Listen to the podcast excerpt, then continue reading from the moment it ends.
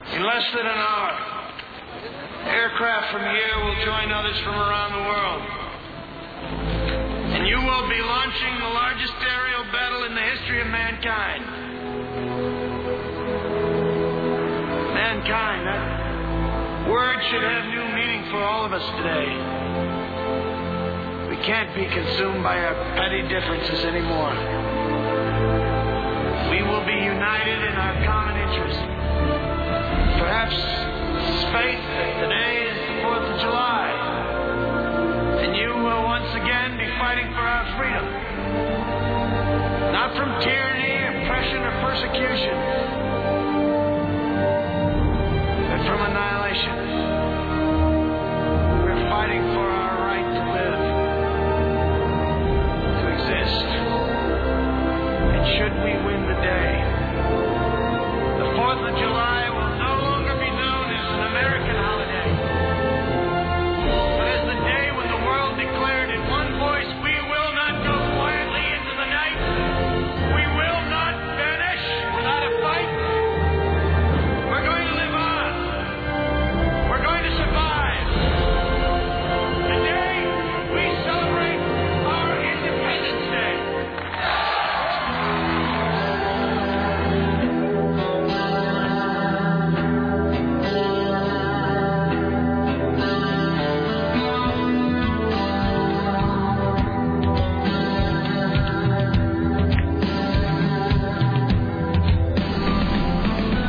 Why, hello, it's six minutes and 18 seconds after the hour of 11, and this, the month of May, in the year of our Lord 2008. Thank you for coming along and making it part of your listening day. We are live from the lushly appointed yet not overly ostentatious studios of AM 970 Solid State Radio. This, my friends, is the Rick Emerson Cavalcade of Whimsy. Thank you, and join us that ye may laugh and be mirthful. It's uh, 503 733 2970. oh. You'd like to join us today? It is Wednesday. Wednesday, now just 33 hours away from Rick Emerson Listener Party 11, uh, happening tomorrow night, tomorrow night, tomorrow night, tomorrow night uh, at uh, 8 p.m. At the Crystal Ballroom, uh, Rick Emerson Listener Party 11 tomorrow night, Thursday, May 15th, 8 p.m. The Crystal Ballroom uh, doors open at 7, and you want to be there uh, fairly early. Last time it was uh, a bit of a wait to get in, so you want to be there earlier rather than later uh, tomorrow. Uh, so that is 33 hours away. We will talk more about that as we roll on through today's program. It's 503 733 2970. 503 733 2970. For your comments, questions, clarifications, two cents, uh, conventions, whatever you might have. Uh, Richie Bristol standing by, ready, willing, and able to pass along your observations about the interesting, the groundbreaking, the tedious, the mundane, uh, the what have you. And a big thanks to Richie Bristol who picked up uh, Tim's clothing and my. Cl- I don't mean picked up our clothing. You know what I'm talking about. Left it all over the floor. Wait a minute. That makes it even worse. that, doesn't sound, that doesn't sound any better. Uh, Richie was kind enough to pick up uh, the garb that we're going to be wearing tomorrow. Uh, he picked that up for us today, so I didn't have to drive all over town to get that. So thank you, Richie Bristol. That's out to all those people who work at the uh, formal wear place. Oh, man. Having to put up with those prom mothers Oh, the, the prom season. riding on their broomsticks. I can't. I can't even. Because when I went in uh, last week to get, you know, just kind of get, get pick out whatever I was going to wear for tomorrow. I told you about this, this stringy-haired kid who came in who had, you know, like the, you know, the, you know, you know the the, uh, the flesh eaters T-shirt or whatever, or some metal band, uh, and he's just all he's he, and he's that kind of that weird kind of spotty teenage misfit where he's thin and fat all at once. You know, he's just sort of, hi, I'm here to pick up my tux. You know, and he's just so, and his girlfriend is wearing, every, everything the girlfriend wears is like either Nightmare Before Christmas or Hello Kitty. Uh, and you know that she's got razor blade earrings somewhere that she wears, and it's just a whole bad thing. But the mom was worse than both of them. The mom, go in there, put on your shoes, make sure your pants are straight, pick out a good cummerbund. I'm not paying this so you can look bad. And it was just like, it was like Mrs. Krabappel or, you know, Mrs. Broflovsky or something. It was terrible. Yeah, when I was in there, there was this mother who just couldn't be pleased. Oh, there were three people in there trying to make this woman happy, and they were doing the best they can, and this mother just wanted to be the biggest wicked witch of the West. And, You know, well, mothers are never happy. I mean, I think when it, when it comes to proms, I don't think dads really. ca- Dads are just too worried about whether the kid's going to be trying to stick it to the daughter later in the evening. So the dad, that's all the dad really worries about. The dad is just the dad and the prom date. You know, the guy, the dad and the male prom date are always just having that. Look, we both know the deal, and we both know that I will kill you if anything happens. That's understood among us and between us as men. Go have sex with all the women you like, but if you touch my daughter, I will Cut off your testicles, and that's it. And that's it's, that's that's the whole thing about prom night. When the guy comes over to pick up the girl, that's never discussed. It's never spoken about. It is never really said out loud. But it's a known thing that happens between the man and uh, a- a- and the dad. The mom, though, is the one who's just back there trying to relive her own teenage years by dressing up her daughter like she was some sort of life-size Barbie doll. What? No poodle skirts? totally. Um, and, and you know, and, and I don't know if they still do this, but when I when I was a boy, when I was in high school, they would. I don't know why they thought this was a good idea, like so many things in the 80s, but they would give you the boutonniere that was then sprayed to be all glittery, which I guess was supposed to be stylish, but I think it's just sort of trashy. I'm not sure whether that's stylish or not. I think you have to be a special kind of person to pull that off. I was not, by the way. Anyway, uh, so Richie Bristol uh, was nice enough to pick up uh, uh, the uh, Thank you, Rich. the duds uh, that Tim and I'll be wearing tomorrow. So and uh, Sarah, did you were you getting like some you were doing some thing last night, right? With your uh, No, oh yeah, well I never really figured that out. all right. I'm okay. just gonna have to grab a bunch of bobby pins and just stick it up. You should totally do that. You should have the full undress and then curlers. No, seriously, that's what I'm gonna do. I don't, I'm because I'm not gonna sit there and have my hair done for like three hours before I'm supposed to be there. Like, it's just it's impractical because I wouldn't be able to get ready. Yeah. You're gonna be like Liv Tyler and that thing you do, just sitting there while the uh, jazz music plays on the soundtrack, having your hair done. Yeah, I just have I have a big box of bobby pins. So I'm just gonna stick them all in there and get my hair up some way. Can I just tell you this that I don't know how bobby pins work. I mean, I know they do, but you look at bobby pins, and the only use I've ever seen of bobby pins is in like an old 1940s noir films where the gumshoe is using them to get open the skeleton key lock. It's So just one of those mouse traps that can't be made any better. That's totally. I mean, it's just it's it's one of those devices that women know how to use, and I have no idea how it actually functions. It's just a clip. Right, but It I just mean, attaches to your hair. You just and you put in, it's, and so it's like a sort of spring-loaded tweezers almost, right? That's a yeah, bobby it's pin. like exactly. It's like tweezers, but it's but it's a clip and they're they're flat together. Here's the only other use I know for bobby pins because I'm a man. The only other use I know for bobby pins is in uh, is in Bugs Bunny cartoons to linger in the air momentarily after that witch has gone split a hair. And then she she like shoots off screen, and there's just her bobby pins floating in the air for a second, the ground. That's all. That's all I know about bobby pins. All right, there ought to be a porn star named Bobby Pins. Why do I hear this loud hum right after you hit the counter? I don't know. Let's let me hit the counter again. No, it's still, Still there. there. It sounds like there might be. That is the sound we get when your computer is up. Is your computer is the channel for Tim's computer open? It always is. There you go. Gone. All right.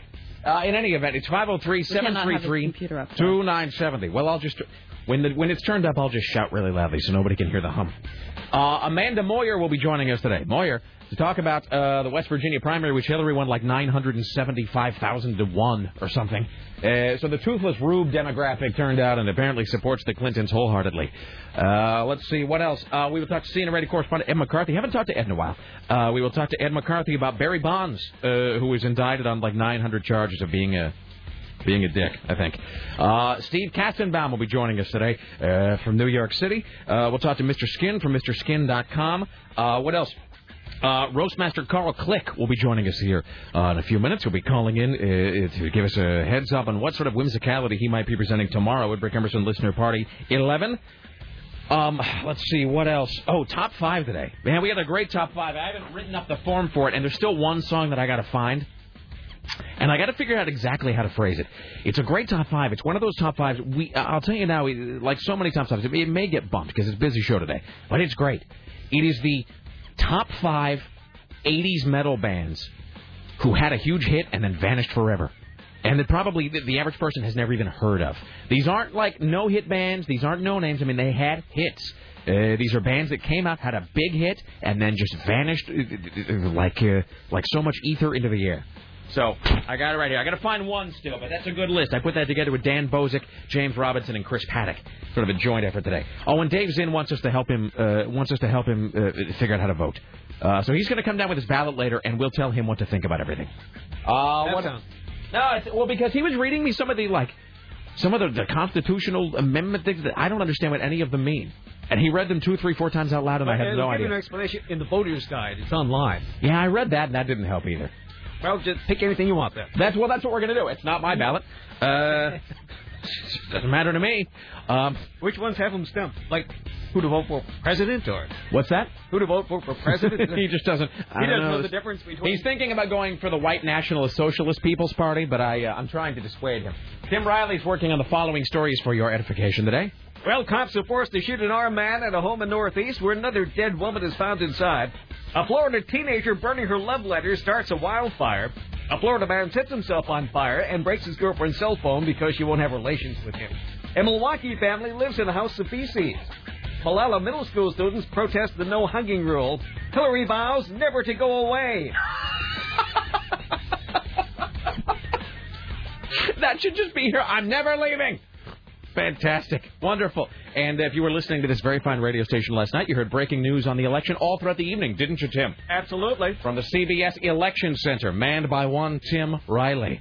All right. Joined today, as always, by the lovely and talented Tarek Dillon. Hello. Hello. You look great today, by the way. Thanks. I'm gonna. Um, my friend owns like a satchel company, so I'm gonna be taking some pictures with her and, and her bags today. You're kind of weirding me out though today because you look good, but you look very. It's an '80s look. It is. It looks very '80s. Um, and which I don't mean in a bad way. This is, the people say, well, the '80s like it's a like it's a bad thing. Just the '80s, like every decade, had good good looks, bad looks, looks that were neither. hmm That's a good look. It's just it is it is. It's kinda strange. Looks like so many girls that I went to high school with. Uh, so it's kind of it's kind of Yeah, I freaking know, I me out a little love bit. This vest, I found it at Goodwill for like four bucks, and I thought it was like the most tacky, amazing thing I've ever seen. So Sarah's wearing a um, uh, a white short sleeve shirt. What is the logo? Oh, it's a baby girl boutique shirt. Okay, uh, it's so it's like with some arrows and whatever. So it's a white uh, shirt with then like a gray plaid. Is that what that's called? Yeah. Uh, Like a gray plaid vest over it. Uh, and then you got the black rubber band bracelet thing on your right Oh wrist. yeah, I never take these off. You need I a was- calculator watch. And then I stole. So you're wearing a calculator watch. I stole. This is uh, this is Farmer's watch. Yeah. We left it at my house. Sorry if you're listening. So are you going had to to be? wear it. Uh, I'm just saying, it's a, Uh, How's he supposed to know what time to go out in the fields? by the sun, Tim. Oh. The spirit god will tell him. All right, so And um, I did put more purple in my hair because we tried to dye it pink, and it just did not. Like, I put a little bit of blue in. I guess we put in too much, and so it turned out like this weird purple now color. your dress is black, so you don't have to match your hair to your dress this time, right? No, no. All right. I never do anyway. So it, Excellent. yeah, it's turned out more of a purple than a red, but All right, fantastic. Well, you look great. thanks. Not as good as you'll look tomorrow, though. Oh God, when I pass out from stage fright. Yes. Well, before that, you'll probably look less hot passed out, depending on who one is. You do very well on stage. No, no, no. You're uh, No, not when I'm reading stuff. I'm just trying to. I'm just gonna keep. But like my friend Heather's coming over today, and we're gonna drink multiple bottles of wine, and I'm just gonna read it over and over and over and over and over. If it makes you feel better, I haven't practiced my roast at all. I haven't. Not either- one bit. yeah. Not one tiny little bit. I did just- once this morning, and that's it. I'm not complaining. I'm really not, but I'm just saying there's been so many details to put together, so many things to tie up. Uh, I it just so many small uh, items that we are getting finalized. Uh, you know, the first time I look at my roast will be like tomorrow afternoon. Uh, That'll be it, and then I'll try not to suck. So But you're okay. You're good at the memorization. You fancy yourself a, a bit of an actor. I Well- do not. I try. I try and usually fail. We uh, we were uh, shooting one of our uh, one of our small films and. the- My memorization sort of failed me there, but all right. Um, hey, Richie Bristol, do we know who any of these people are? By which, by any of these people, I mean, are, are any of these people Carl Click? I just want to be able to. I know that Carl is a bit of a schedule, Oh. so if, if one of these folks is Carl Click, I will. Uh, I think he's on the air soon. um, I think. Well, he said he would call it. I think it was eleven twenty. Uh, we were looking. So we'll, we'll keep we'll keep uh, an ear out for him as as they're saying. All right. Well, okay. None of them are Carl. So uh, Carl Click will be joining us here in a few. Let's see. Oh, by the way, um, I don't even know how to. Uh, I got all of the stuff to get to. Um, okay. What would you rather hear? Depressing Hillary news, or uh, sort of a titillating thing? I don't know. Sarah. I think I'd like to go for titillating. Titillating. 500. Um, Titillating it is. So, uh, so as you know, uh, Taboo Adult Video is, uh, you know, one of our one of the uh, sponsors of the party, and they have a little. Titillating. Well, they, you don't even know. You have no idea. So, Oh God. so this is, there's two great things. A, um, I got this, Rick, um, and this is from Tom, who is one of the corporate merchandise buyers, works with Taboo, blah blah blah, who's uh, you know proud advertiser of the station, one of our many fine-paying clients, and who are uh, you know who are uh, one of the sponsors of the listener party as well. Um, so Tom is also a fan, he's a listener. I think we met him at the Lycus event. Rick, wanted to let you know that Vivid Productions has released a new Jimi Hendrix sex tape. I'll have copies next week. I'll be sure to let you have some if you want. There have been legal issues concerning the tape, so I'm not sure how long it's going to be around. Uh, I'll drop one off. So I think the Hendrix family's already trying to get it taken off the market. He saved us a copy. Just, you know, because we're all longing to see it. But uh, So that, and then here's the other thing. I. So we have the panel of roasters who are going to be at the listener party tomorrow. Um, in manner of the Oscars, the Grammys, Sundance. Uh, there will be gift bags for all the roasters. Uh, featuring a whole variety and smattering of uh, of wonderful things that I'm not going to reveal right here. But so each roaster gets a gift bag.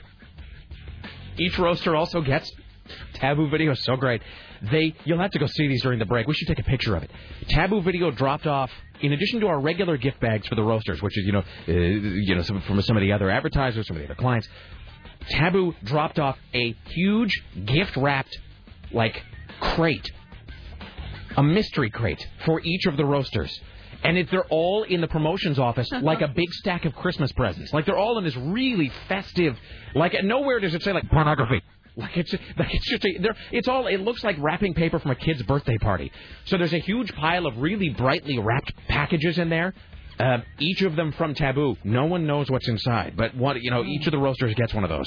So there will be the uh, the great and terrible uh, moment where everybody gets their uh, gets their Taboo gift box uh, right there, and then Byron and Storm begin um, you know begin act, acting out with whatever's in there. So anyway, Yeah, uh, you know that's w- gonna when- happen. during the break, I'll go show you the pile of. So we have I the wanna gift, see these crates. the gift bags for the roasters, So and the then poor promotions people have to bring the crates to the crystal. yeah. Well, the, I mean, when the promoting me the street team. I mean, that's what street teamers are for. I mean, really, I, I don't it's mean. an entry level job. That's what I'm saying. I I don't can't mean be folding T-shirts all the time. I don't mean to sound like I'm talking down, but I mean that's it's- street team is exactly right. That's what's that is what street teamers are made for. Street teamers, you know what they are? Street teamers are like the little worker sugar ants of the radio world. You know what I mean? Where the queen kind of sits back in the stage, you know, back in the back in the nest or whatever, and says, you know, like bring me pieces of sand.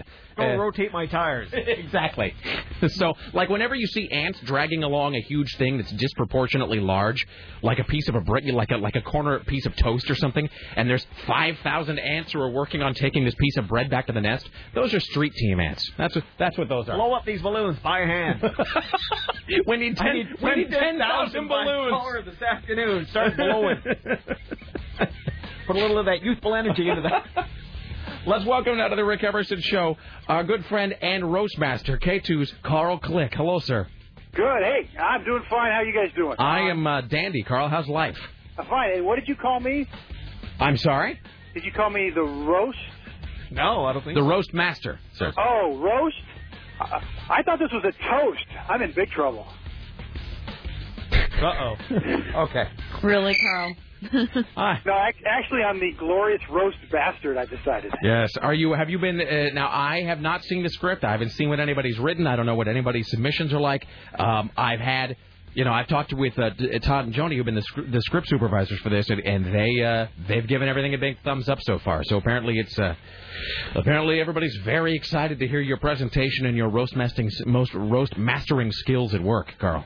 Oh, well, that's good. I, I don't want to disappoint, but uh, I think with the uh, with the subject matter, it's pretty easy, isn't it? Really, with the, the raw material, the clay that I've given you to mold. Yeah.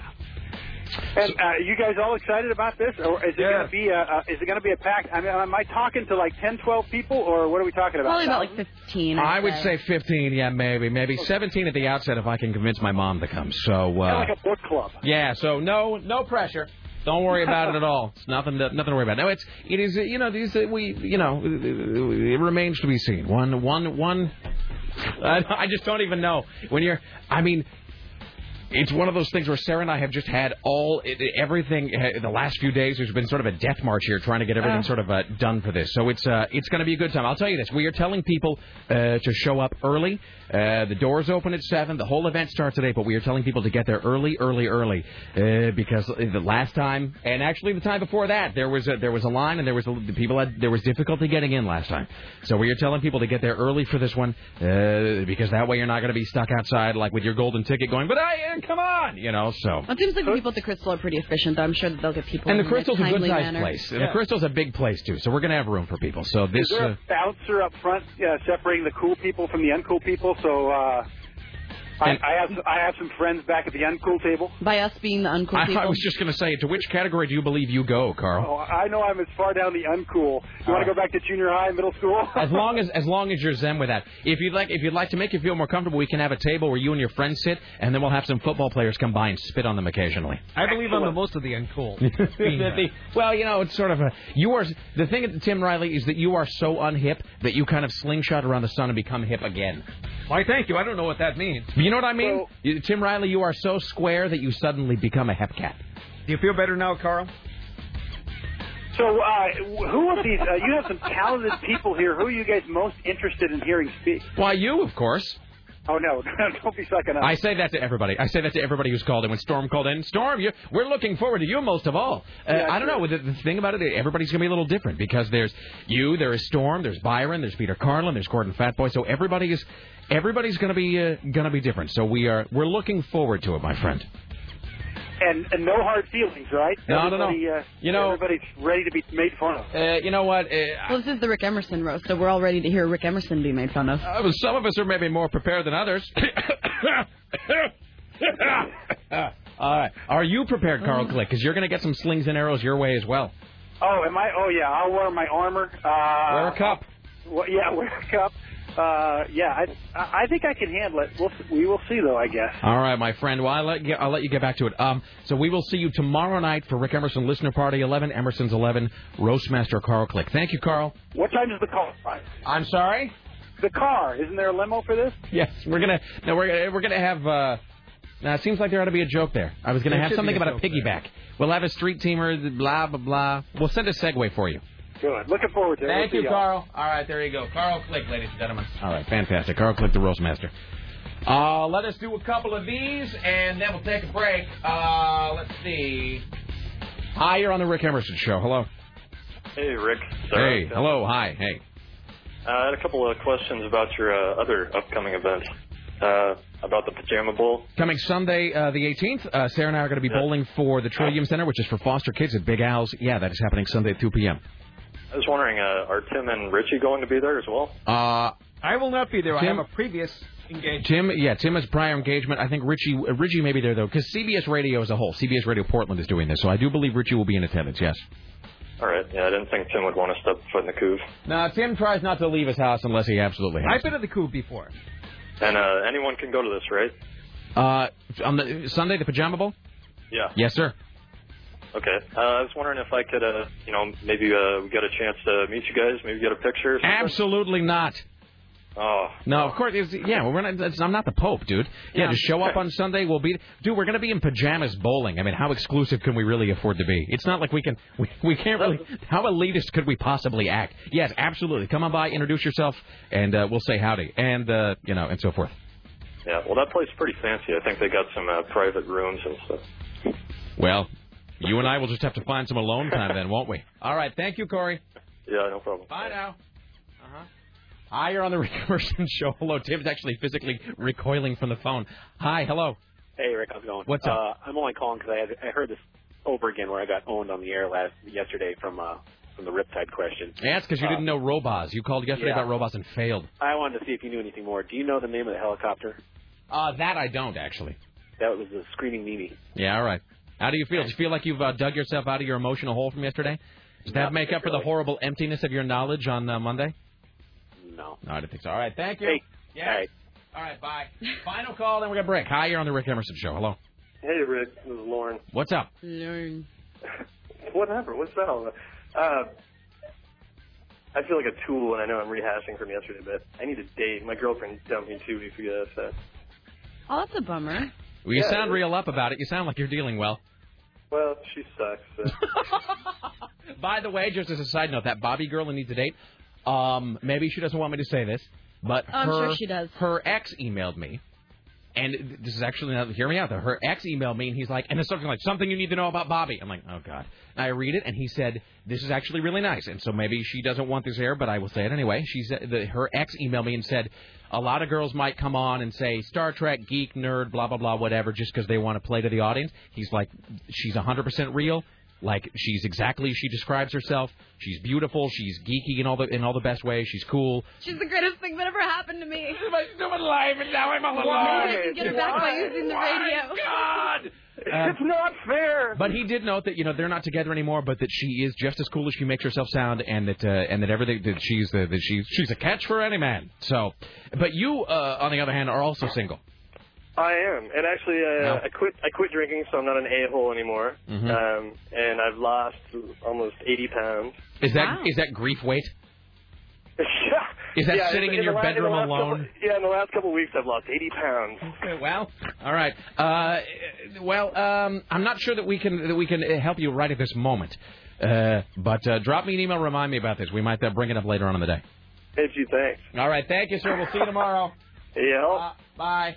Bye. All right. There He sound, seems like a catch for any lady. I like Lauren. He's a, he's actually a really nice guy. No, he's a really nice guy. He is. He is. Richie. Pretty hilarious. Richie. I've got a girl for him. Yeah. All right.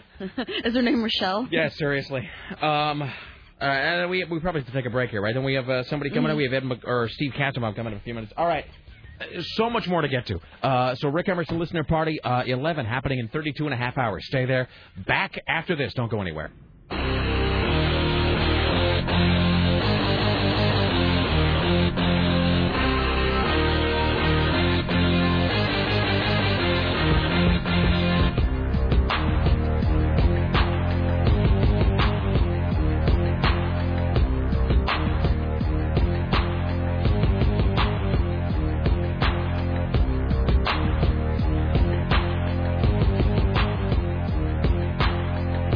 Why, hello. Really?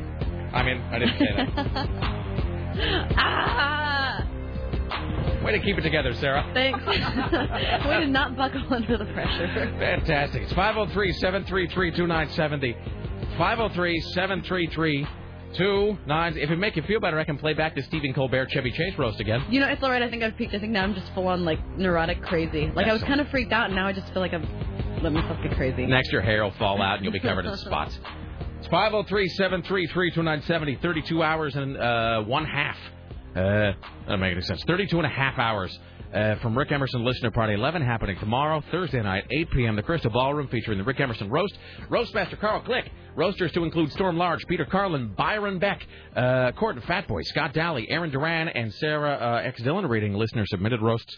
Uh, music by Nickel Arcade, Emerson Starship, a brand new short film from Tim Riley, uh, and uh, other great habit. Fantastic intro film as well. And I'm going to see Emerson Starship's last rehearsal tonight.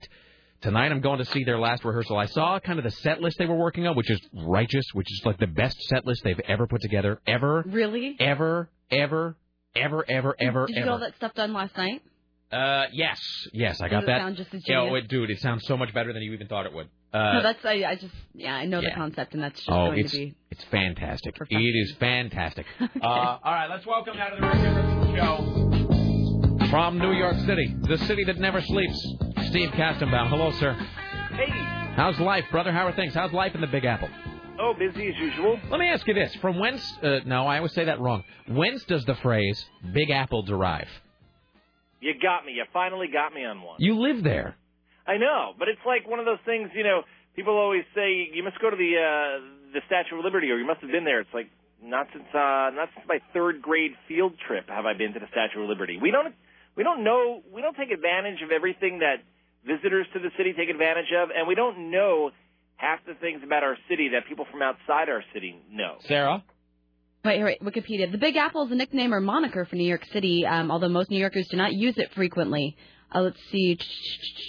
So it's the Frisco of uh, of New York City. It's actually like Avenue of the Americas. Nobody here calls it that. It's Sixth Avenue. Is that true?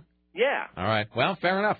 Uh, okay, so uh, we will uh, we will attempt to uncover the truth behind the Big Apple, sir. I will say uh, that when I was last in New York, my wife and I'm a big fan of walking tours, and my wife and I went on uh, a tour they actually called the Big Onion Tour because the whole thing is that New York, you know, you peel it like an onion, and there's always stories behind stories behind stories. Um, and I and I know that this should go without saying, but New York has some of the best tours and I don't mean like Statue of Liberty, whatever tour. I mean, you know, that's. Uh, I mean, where they would like, I got to see where where the Rosenbergs lived, um, and I think was it is it New York right uh, where Edgar Allan Poe died? That might have been somewhere else.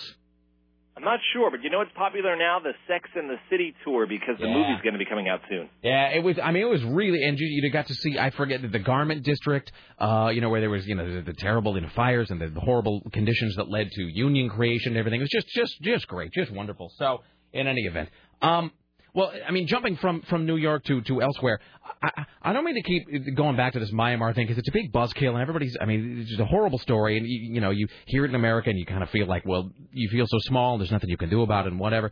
But am I wrong in saying that? how do I put this?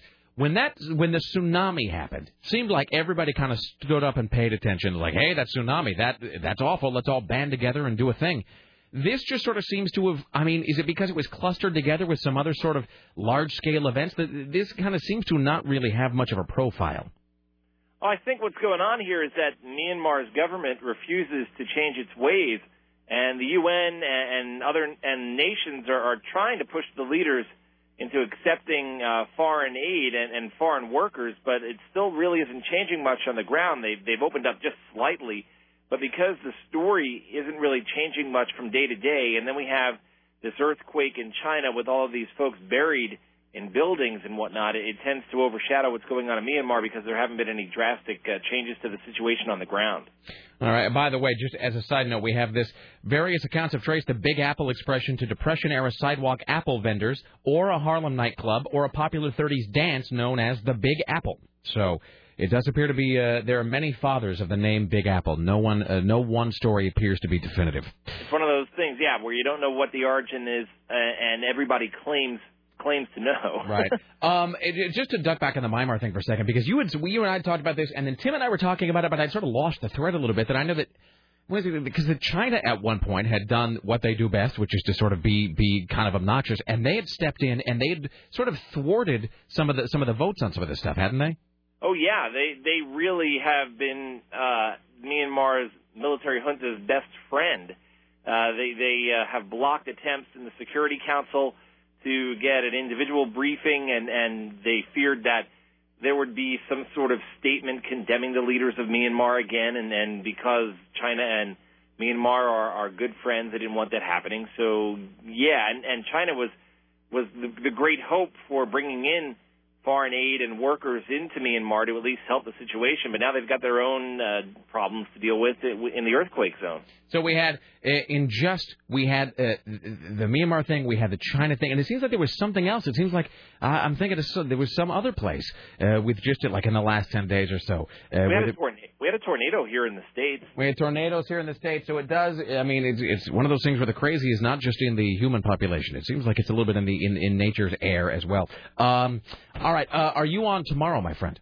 Yes, I am. All right. Uh, until then, have a satisfying day. Do you have big plans for lunch?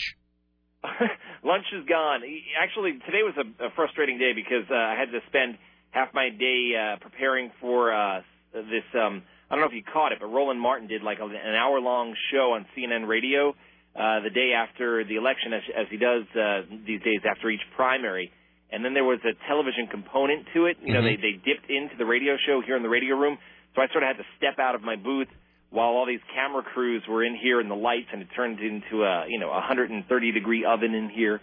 And uh, yeah, so my day really didn't get started till after Roland Martin, uh, his show was over. By the way, I should know that for the first five seconds after you said that, I thought you were talking about Rowan and Martin doing a political show. At which point I, I sort of like I saw like the disembodied corpse voice of Rowan Martin saying, you know, Dick Rowan said, "Sock it to me." So You know, it's like it's, I'm a typical New Yorker and I swallow my words. Uh, not really something a reporter should do, huh? now uh, you have to work on that flat, neutral Kansas accent like David Letterman. Maybe if I go out to St. Louis and hang out there for uh, a couple of months, I'll pick it up. Do you know who used to have a staggeringly thick accent? Who? Stephen Colbert.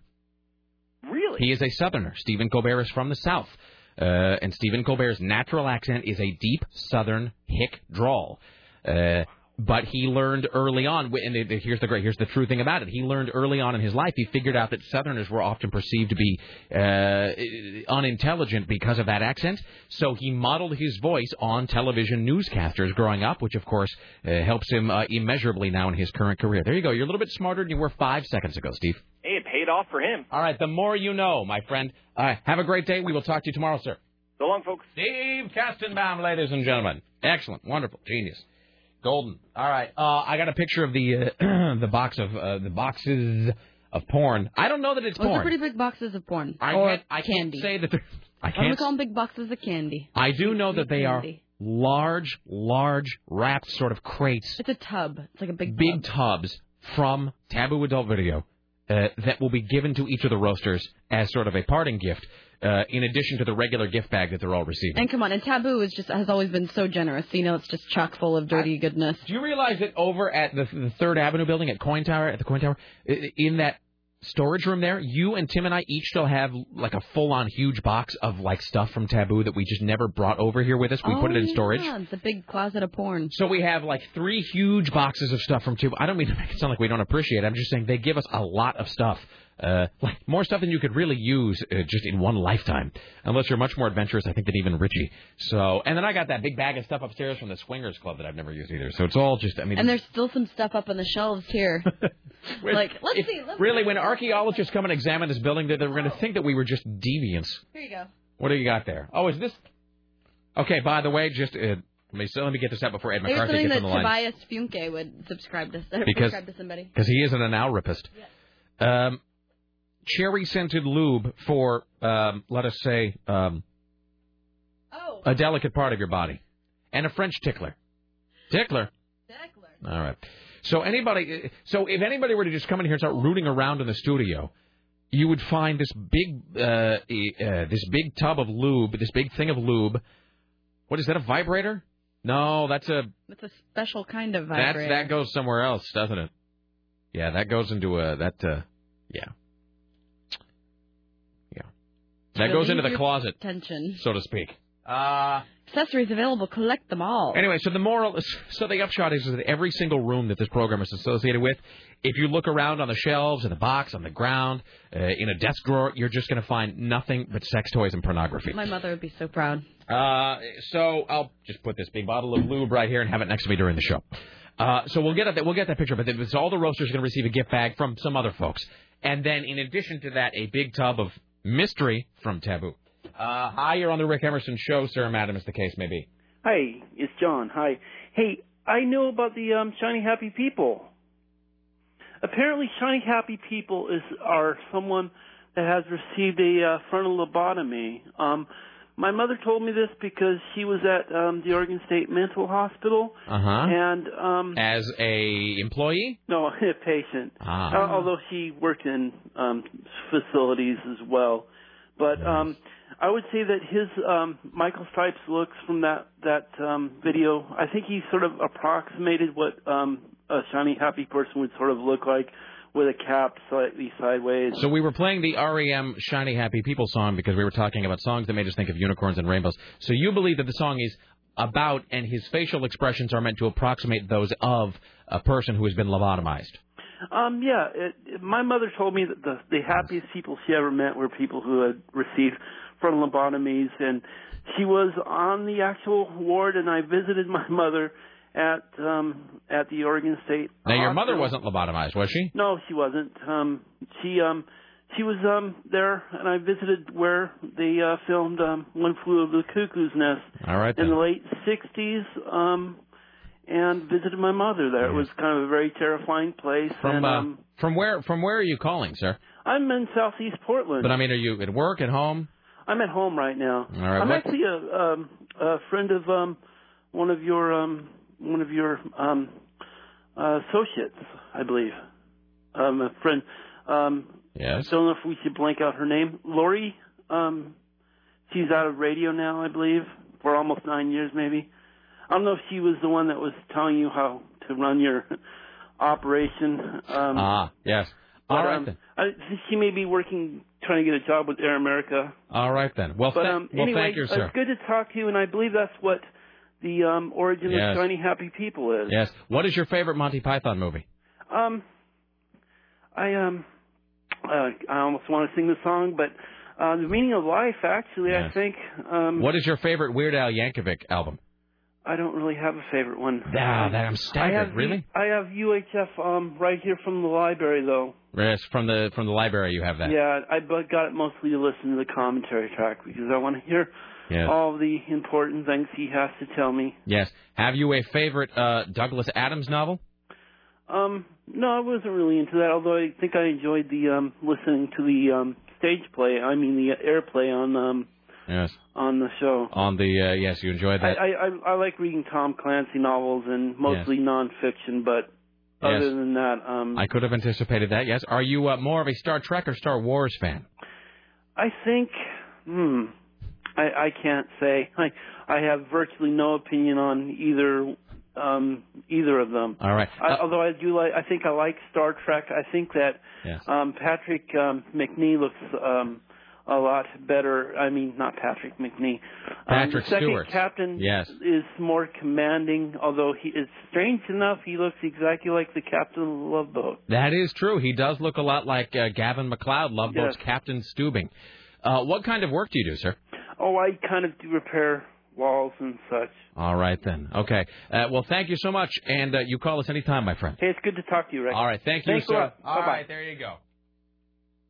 So there's this guy that um that I'm friends with on the Must Space and Uh-huh. we'll write every once in a while. And he told me that him and Bobby have been in contact and he thinks that he might be the big winner.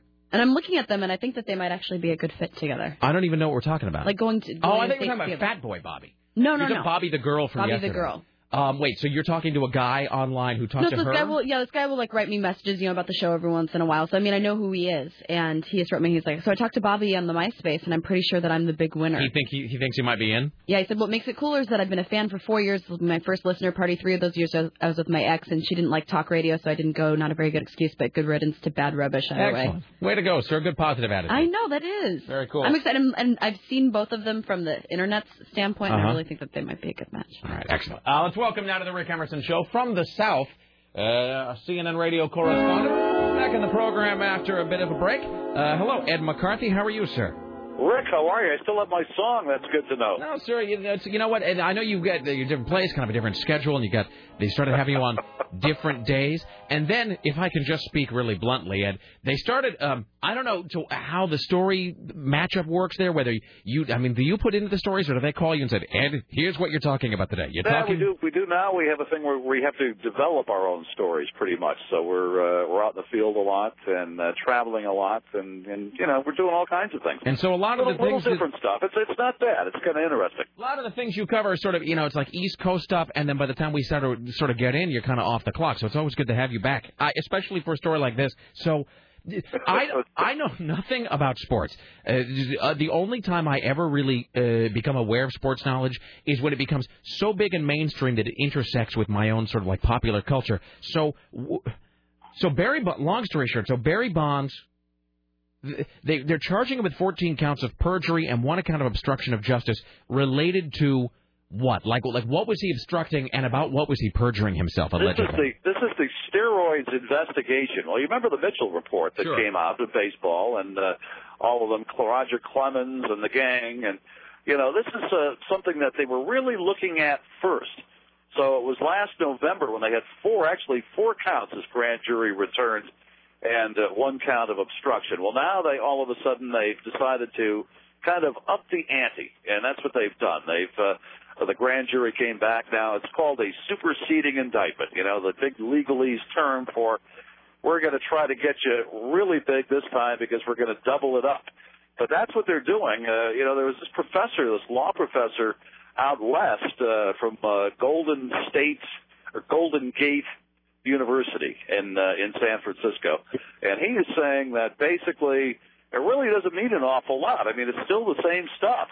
It's just that it looks a lot bigger than it is. So this is a superseding indictment that they have. Uh, he's supposed to be in court anyway on June the 6th, and he's out on uh, $500,000 bond. I thought what this professor said was funny. Uh, we had an interview with him, and he said that, you know, uh, the only evidence really that they have right now is that uh, Barry Bonds, just uh, his physical nature, how, you know, he got so big over the years, So you know, does- from a, from a guy when he first started playing. If you look at those pictures when he was a rookie, and you look at the pictures of him when he finished his career. Well, he doesn't feel like he's finished his career. Still looking for a, another ball club. And uh, the other part of that thing is that the major league union now is uh, the Players Association. They're uh, crying collusion now, saying that the owners uh, aren't, you know, don't want him, and so therefore that's why he's not working. So there's going to be no uh, this is bottom line this. There's no chance that he could possibly go to jail on this probably. Well, you don't know. Uh, That's too I have a funny feeling, uh, you know, and I'm not a lawyer, although I stayed at a Holiday Express once. Uh, they uh, probably, you know, would drop some of this stuff, and who knows? They could come up with some kind of a plea deal. You know, that's always an option. you Whatever- know, look at Whatever happened to that whole plan that somebody was going to get that ball and brand it with a huge asterisk and stick it in the Hall of Fame? Did that ever happen? I don't. know. I think they got the ball. I think they did put it to auction. and you know I'm not sure. I don't know what it got, but uh, you know that that was uh, that was a plan that was out there, which I thought was kind of interesting. I always like things like that. So I do too. All right, my friend. Well, next we will not make it so long until we talk to you again. So Well, I know it's just you're right though. It's been crazy with the schedule, but I miss being on with you guys. You Uh, know, gotta be gotta be honest. we'll have you back on again soon, my friend. Best to you and to Kathy as well. We'll talk to you soon, sir. Great, thank you. Bye bye now. Thank you, Ed McCarthy, ladies and gentlemen. God love him. All right, fantastic. Indeed, I like him. All right, it's 503-733-2970. oh. Still to come, Richie Bristol. Um, no, let me back up. Still to come, Dave Zinn uh, will come into the studio, and uh, we will tell him how to vote on his ballot. Uh, we have uh, CNN radio correspondent Amanda Moyer joining us later on today. Mr. Skin from MrSkin.com. Top five 80s metal bands who had one huge hit and then vanished forever. Uh, let's see, what else? Um, Were we going to talk to Richie though as well? uh, we're going to do that uh, as well. Uh, probably. Well, let's just let me. Do I have the? No, no, no, no. Why did I do that? You made it happen. I know. I need to get full force. Welcome now to the uh, Rick Emerson Show. Richie Bristol, our intrepid PA. Hello. Hello. I know Dave hates when you call him. Oh, God. I'm sorry. I said I know it. Uh, Dave hates it when you call him Richie. I, I was just I was conflating everything in my in my head there. So, by the way, can I just tell you? Oh, I shouldn't even say this. Uh, I shouldn't. Dave Zinn comes by every. no- Dave Zinn comes by my office every now and again, and for such a mellow, reserved guy, every so often, man, the barb just comes out with him. Are you kidding? No, I would not want to get on his bad side. Bad side. Bad side. Eh. Every so often, Dave co- Dave will sort of come by my office, and he's, he's always very polite to us. But he come by. So um, I heard I shouldn't even say this. Yes, you He- should. He, ma- you're such a bad person. Why do you instigate? Because you wouldn't have written it down if it wasn't meant to be said. You this is totally because said you should say sit it. next to Tim all the time. Tim is making you evil, Sarah Dillon. He was. Did you hear me before the show? I did. Where does where's this coming from? From Tim. and I think Tim's. It's good for you. Tim's hatred of all because humanity. he positively encourages me too, because I said something and he's like, "Good for you, Sarah." I, before the show, I won't say any more about this. But before the show, Sarah Just was. don't- I will not. I didn't. No, no, no. Before the show, Sarah was speaking ill of somebody. Doesn't matter who it was. Uh, Sarah was speaking ill of somebody in a certain sense. Not not that they're a bad person. Not as a bad person. Sarah was making sort of an observation about somebody, um, kind of a surface observation about somebody. Can we put it that way? Yes. Sarah was making a little bit of a surface observation about someone who we will not identify in any way. And it, it's not you. It was a. li- It's not you. And it was a little. If you're listening and thinking it's you, it's not you. Um, and it was a little pointed.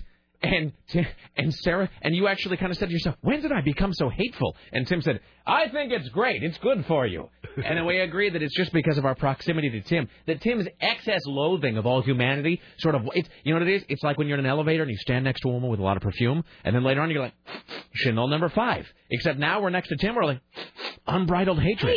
Hate. yeah. So I'm right uh, between the both of you. uh, so, so Dave Zinn came by my office and he said, "So, um, he made a comment about he made a comment about one of the roasters. I don't know if I should even say who it's about. Oh, you should totally say. Should I take out the name? Um, maybe you should take out the name and then we can guess. What Take do you out think, Dave Zinn's name. yeah, take his name out. No, I, no, it's about Peter Carlin. So he it was that it was when Peter's like, so do I get to drink for free? And Dave Zinn came by came by the office like it's like Peter Carlin wants to drink for free. He can have a viso. You tell him he's lucky to be roasting. And then he's like stomped off down the hallway. like like it's like Peter's Peter Carlin's really rubbed a lot of people the wrong way. Peter's request to drink for free really rankled Dave a little bit. Like Dave made a point of coming by my office and actually like spitting out a little Peter Carlin venom at me, and then sort of like walking off down the hall. So, hello, Richie Bristol. How are you Hello. today? Oh, sweet. Don't, dude. Oh, why did you go right for the lube? Oh my. Yeah. Did you want the other thing that comes with that? Yeah, that's not. Uh, What the? yeah, there's lube, and then there's the object that might necessitate the lube. Uh oh. Would you like both of them? Would you like Holy moly! Don't. I'm Okay. not Are we talking about automotive? Does it come with Got it. batteries? Got it. Moving on. This maybe now is this is now an especially awkward uh, segue. No, thank you. I was just gonna say, and I don't want to embarrass you, Richie, but I was. Uh, Oh, in no let's way would see I you. ever want to embarrass you. In no way would we ever want to make you feel awkward by saying anything about you that might be strange or or strange or odd in any way. Um, I- we just want to say, uh, Richie, uh, very nice gave us. Um, I hope I can say this. It left a very nice card for us uh, yesterday, uh, and it was just another another real big. We're not going to to read it on the air or anything. Just uh, you know, saying that you were glad to be on the show, glad to be a part of the show. Yes. Uh, and you know, the show's gone through a lot of versions and a lot of iterations, uh, and so. Especially because you brought, because you picked up Tim and I's clothing this morning. Um, uh, we should take this opportunity to say, as we go into the roast uh, tomorrow, as we go, uh, which I think is the first listener party you'll ever have been at as like a, a member of the show, right? Yeah, I've been at eight of them as your coordinator, your promotion I- coordinator. Isn't that weird? I mean, I'm not saying that I forgot about it. I'm Mhm. saying I didn't really stop to think about it yesterday. Oh, that yeah. a lot of our listener parties, Richie was there giving out chic razors, I think, at one point. Have a razor from Entercom. And I have a surprise for everybody. Have a toothbrush that says Gustav and Daria. Oh God. What is your surprise? Oh, nothing. You know when you guys left Max that they gave me the the ball. They said, "Here, you take care of all their stuff." And all the mugs that came in, uh-huh. they would be diverted. You know, they wouldn't give it. Do you have any extra mugs? Any oh, spare yeah. mugs? I got boxes of stuff. Oh, I, I, took need it one. all. My, I had one, and I, and um, somebody actually broke it at my house. Oh, they a were few the weeks worst ago. mugs. They were. I, must have one. They were. It I've- just it, it like tapped like the counter and it shattered. You everywhere. know the story of me and the mugs that I broke Yeah. four of them. Oh. I broke four of them, and whenever they would break, it would become razor sharp, and I would cut the f out of my hand. So you have all of the old know Max the- 910 stuff. Yeah, you know the cups. Yeah. Sure. The, the, with the Scotch glasses. Chick razors. Excellent. That's awesome. Hook a brother up. Yeah, Look at me all that too. So in any event, so we'll, we'll talk more about it. Um, it- but you've been uh, work you've worked at eight of the parties. Tomorrow is the eleventh one, but this is the first one uh, where you're going to be there as a member of the show. So we do want to say, all kidding, all joking, all transsexual cybersex discussions aside, uh, you you really are. We're really, really, really glad to have you as part of the show, and and, and I think I speak for all of us. I mean that sincerely. Richie, so you're awesome. You were you were a great part of the show. And we're glad that you that you like us too. And we We're- are We're yeah, very unlikable. We're glad that you're. We, that is true. It is very difficult to get along with us It for is any good to period be of time. liked. So thanks for being part of the show, and uh, so thank we're, you. we're looking forward to having you be part of it tomorrow. All right. I'm looking forward to seeing you in a tux. Yeah. Working your magic. What, what? the ladies. The Richie Mojo. All right. uh, You know the girls are going to be all over Richie too. Oh, yes, they are. oh, it's going to be genius. You wait, man. You gotta. You gotta wait till you see that intro video. The intro, which I haven't even seen put together. I've seen. I saw that little like grainy. I've seen. version. Yeah, we've all seen that, and then I know we did another section for it last night, and so I'm I'm looking forward to seeing that. All right, Tim Riley, have you news for us? Yes. All right, we come back. We'll take a break. By the way, are we running a PSA for something called the Stroke Association? Probably. Okay, Because we care. because we're all members of the Stroke Association. All right, back after this. I didn't know if my ears were playing tricks on me this morning. All right, stay there, Tim Riley. Next, don't go anywhere.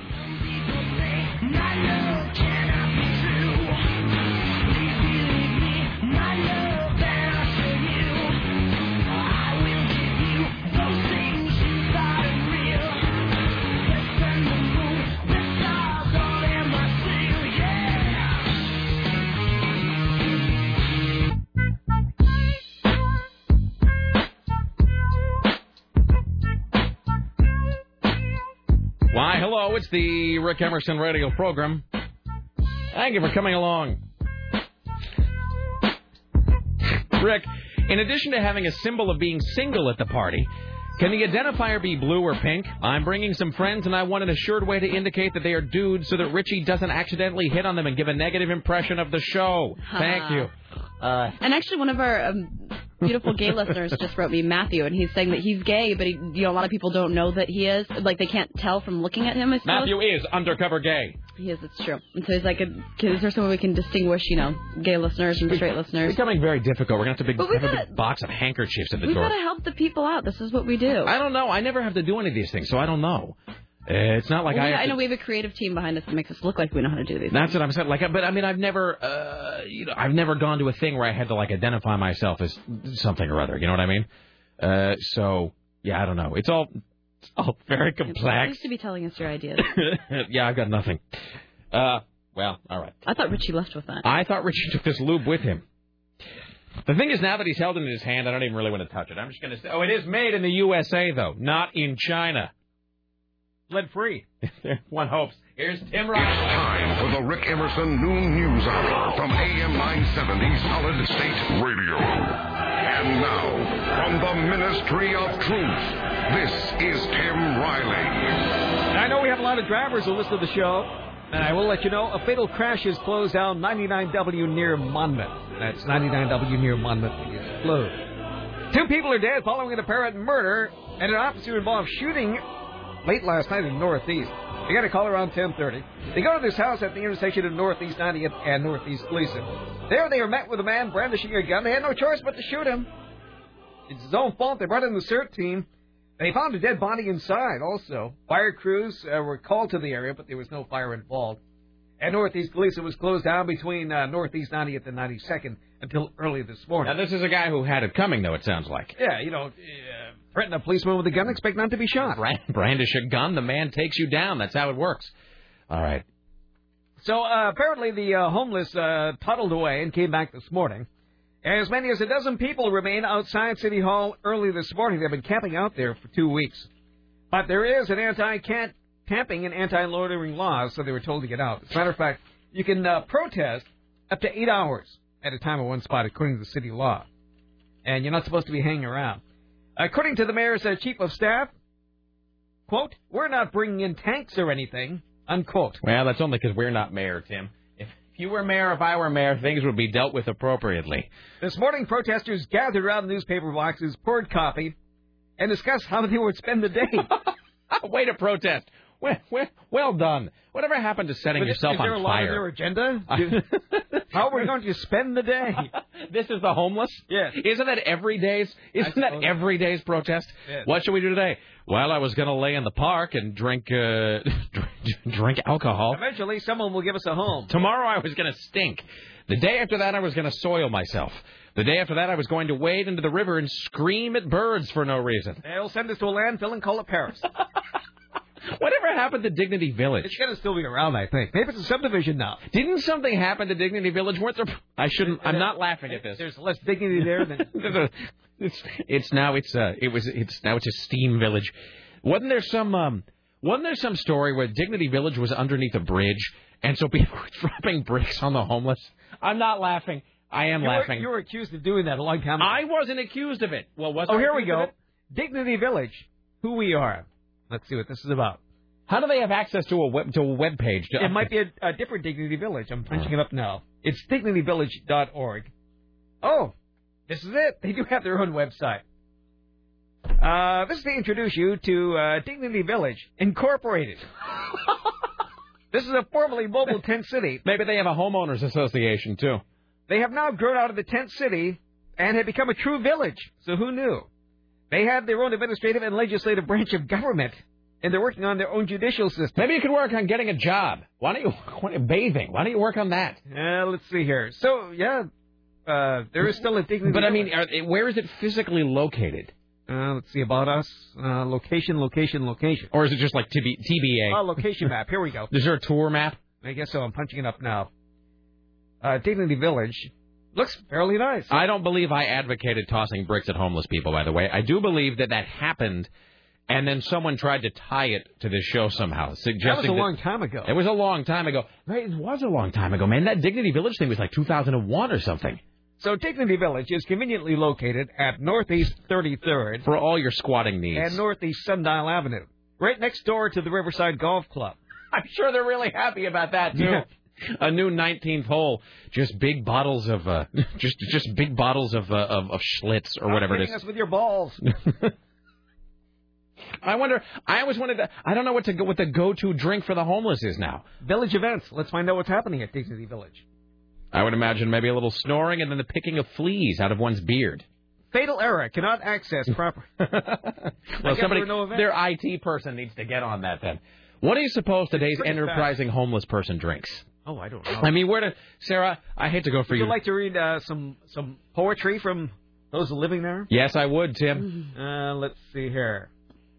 I have a couple here. Let's see how good they are. Hopefully better than the ones on the max. Homeless karma. It was it was an unrestful night as I reached inside my morals and pondered my role in this theater called Earth. Many warriors were called up to a battlefield in a grove of old growth trees. This poem sucks. Suspended in the top of the forest canopy by ropes and determination, illuminated only by the moon. Maybe we could sell these to sponsors. Gouging, tearing, vomiting, cursing at each other. It's an anti-light called selfishness. Then hands. I knew only reaching out in desperation. I grabbed with all my strength, but I could not pull them away. I could not save them. I failed, I fell, flat on my back. And only then did I truly pray. I awoke from my dream, from the cry of Brother Crow. Once he had my attention, he flew off the mountain toward the city. How long is this poem? Oh, we're, oh my gosh! is this like a is this like a by the shores of Hiawatha kind of a thing where it's just gonna be it's just gonna be going on and on forever? I was in a zombie-like state, wandering around the city looking for a place to sleep, with no place to lie my head. I walked around but found only the sunrise, so I sat down on the sidewalk and I prayed for God to deliver me from peril. Can I pray guess for it didn't God to work. deliver me from this bit? That's the end. Okay, thank thanks so much. And it has a sponsor too. All right, that's just like some bad uh, Ginsburg. It's sponsored by 100% renewable energy. Mm-hmm. um, I think this. I think the homeless folks still stick with the 40s or with like Like a- Mickey's Ice or like a malt liquor kind of a thing. Yeah, Mickey's old English Ice. high gravity. Is- Contact us. Is my do I just go outside and yell? Hey, they have a phone number. It's really okay. 503 281 1604. 1604. Where do you suppose that phone rings? Is I it don't- just like one of those pay phones? Like in we the dirty- recently changed our settings. if yes. Do they have a bilingual operator? I don't know, and I'm wondering if they have some sort of a uh, some sort I'll of a find out. some sort of a phone tree. They If- do have a snail mail address also. if you Really? want to Write to them. If you need Richie, do new you want to twine for your dog, press two. say- It's 9401 Northeast Sunderland Avenue. If you'd like to know how to become pregnant, press four. So, um, now, eh, eh, what, what, what is gravity? What? What is that?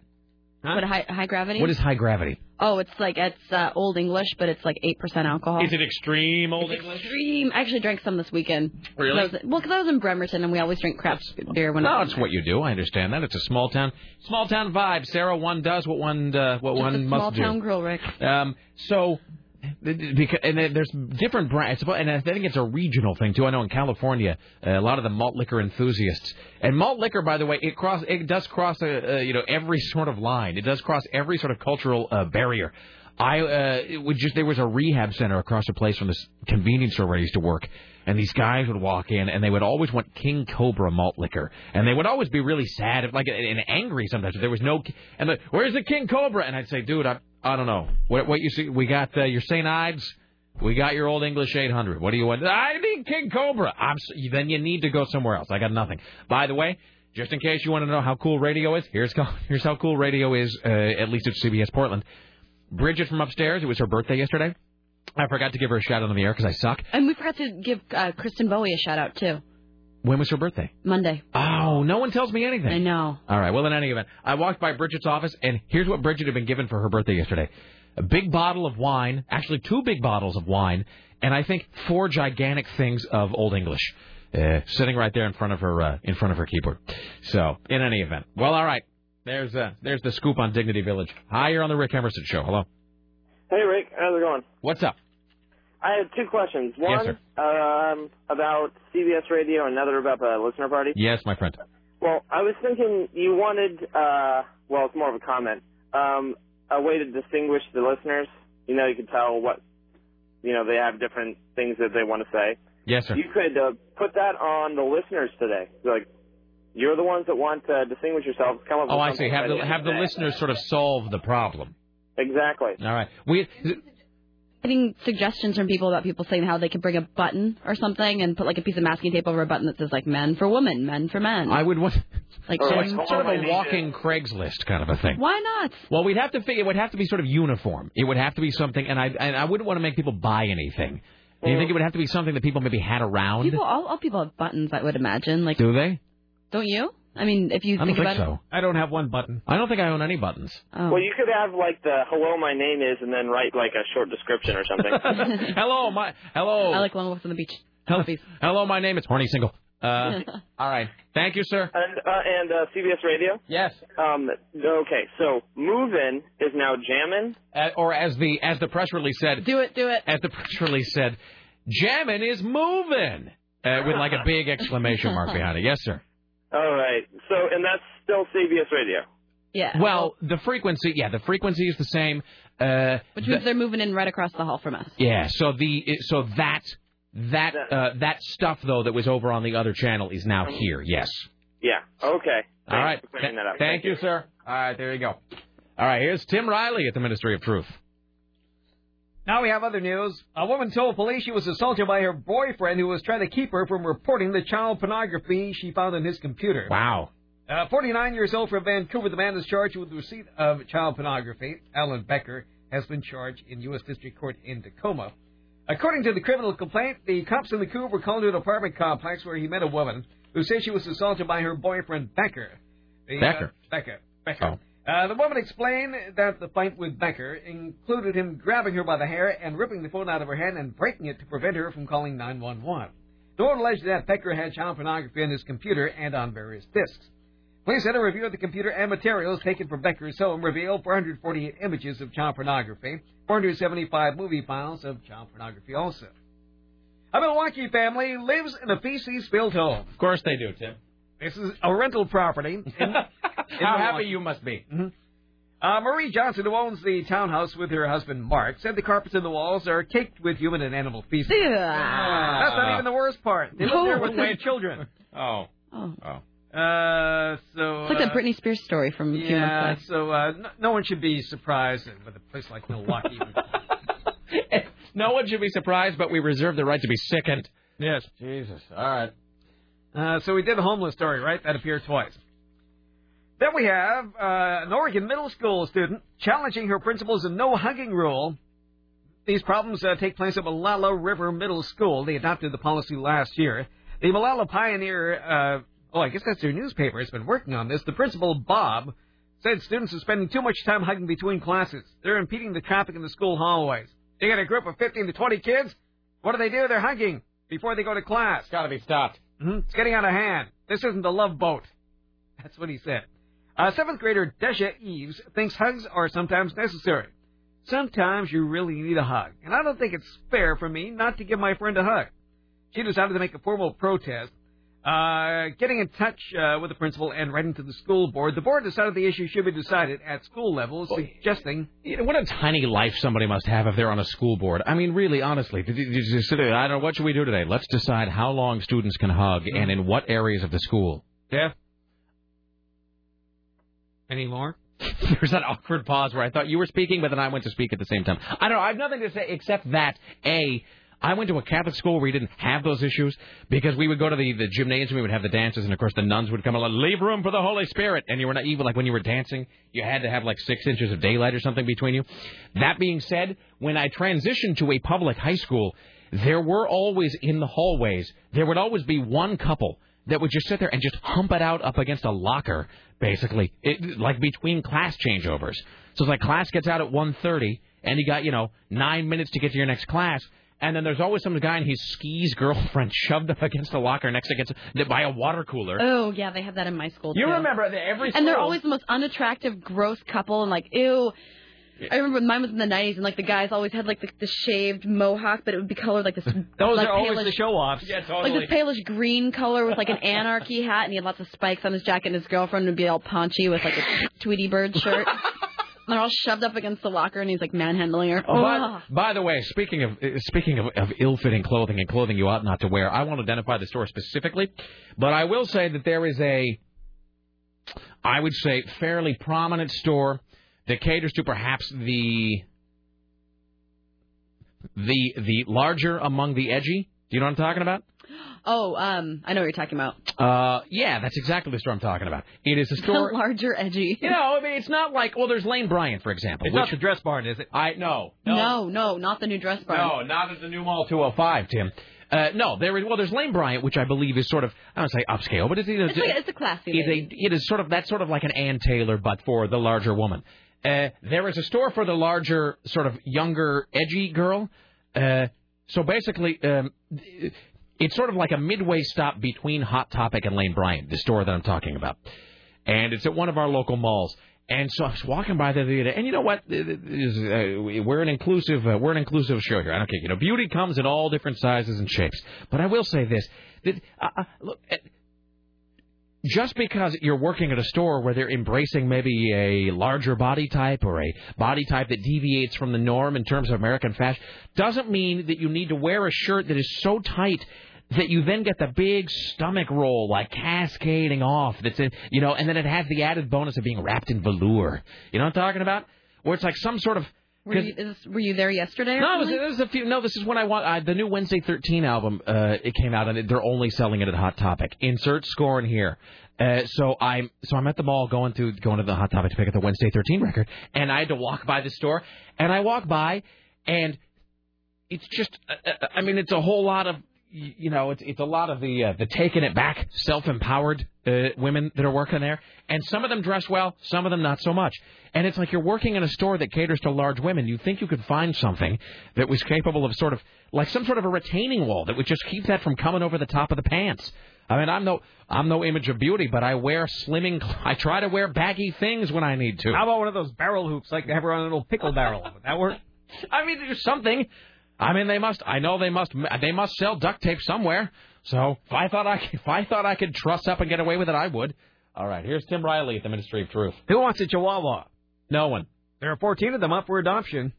I pick up your Chihuahua at the Bonnie L. Haynes Small Animal Shelter in Hillsborough. They have five females, nine males, ranging in age from two and a half to 13 years. Uh, they were taken from some uh, lady's property. She had 150 dogs there. What? Yeah, this, this woman had 150 dogs, four birds, and a pair of horses. Well, you know, that's uh, when Gaston. When Laura and I were looking at this dog uh, a couple days ago that we ended up not getting, uh, it was through like a rescue whatever where they where they either get stray dogs or the, you know they find dogs on the street or they'll th- things like this where you go to somebody's house and it's like what you know I have 19 dogs chained up in the closet you know with with one bowl of food and you go there and it's just you know and you really got to give it up to people who do those animal rescue things because it's got to be just like the most soul crushing work on earth uh, when you go in what do you got well i have a bunny that i'm keeping in a microwave and it's just it, it- these people who are nuts or sadists or both and they mistreat their animals or whatever and i know a guy um, we know a guy actually. Uh, Sarah and I know a guy uh, who works for animal rescue for the city, or did at one point, who was I think taken off the job for a period of time because he went up to some guy's house and the same thing. Some guy had you know like 900 cats in the house and no water. Uh, and he talked to the homeowner. He's like, "What's your deal?" And the homeowner's like, "F them. They're just, you know." And I think the guy, the homeowner, got the phrase "f them" out of his mouth. And this friend of ours just kind of went, "Cool," and just checked him right into the jaw and broke all his teeth. When and and he got suspended for three weeks. He's like, but it was totally worth it. So, um, but that's uh, you know these, these houses where just these nutcase animal people live, and they just they can't take care of it. That being said, I don't really want a Chihuahua because aren't they kind of nutty and high strung and crazy? Well, it all depends on the Chihuahua, I suppose. I heard they were all kind of twitchy and uh, went after your eyes.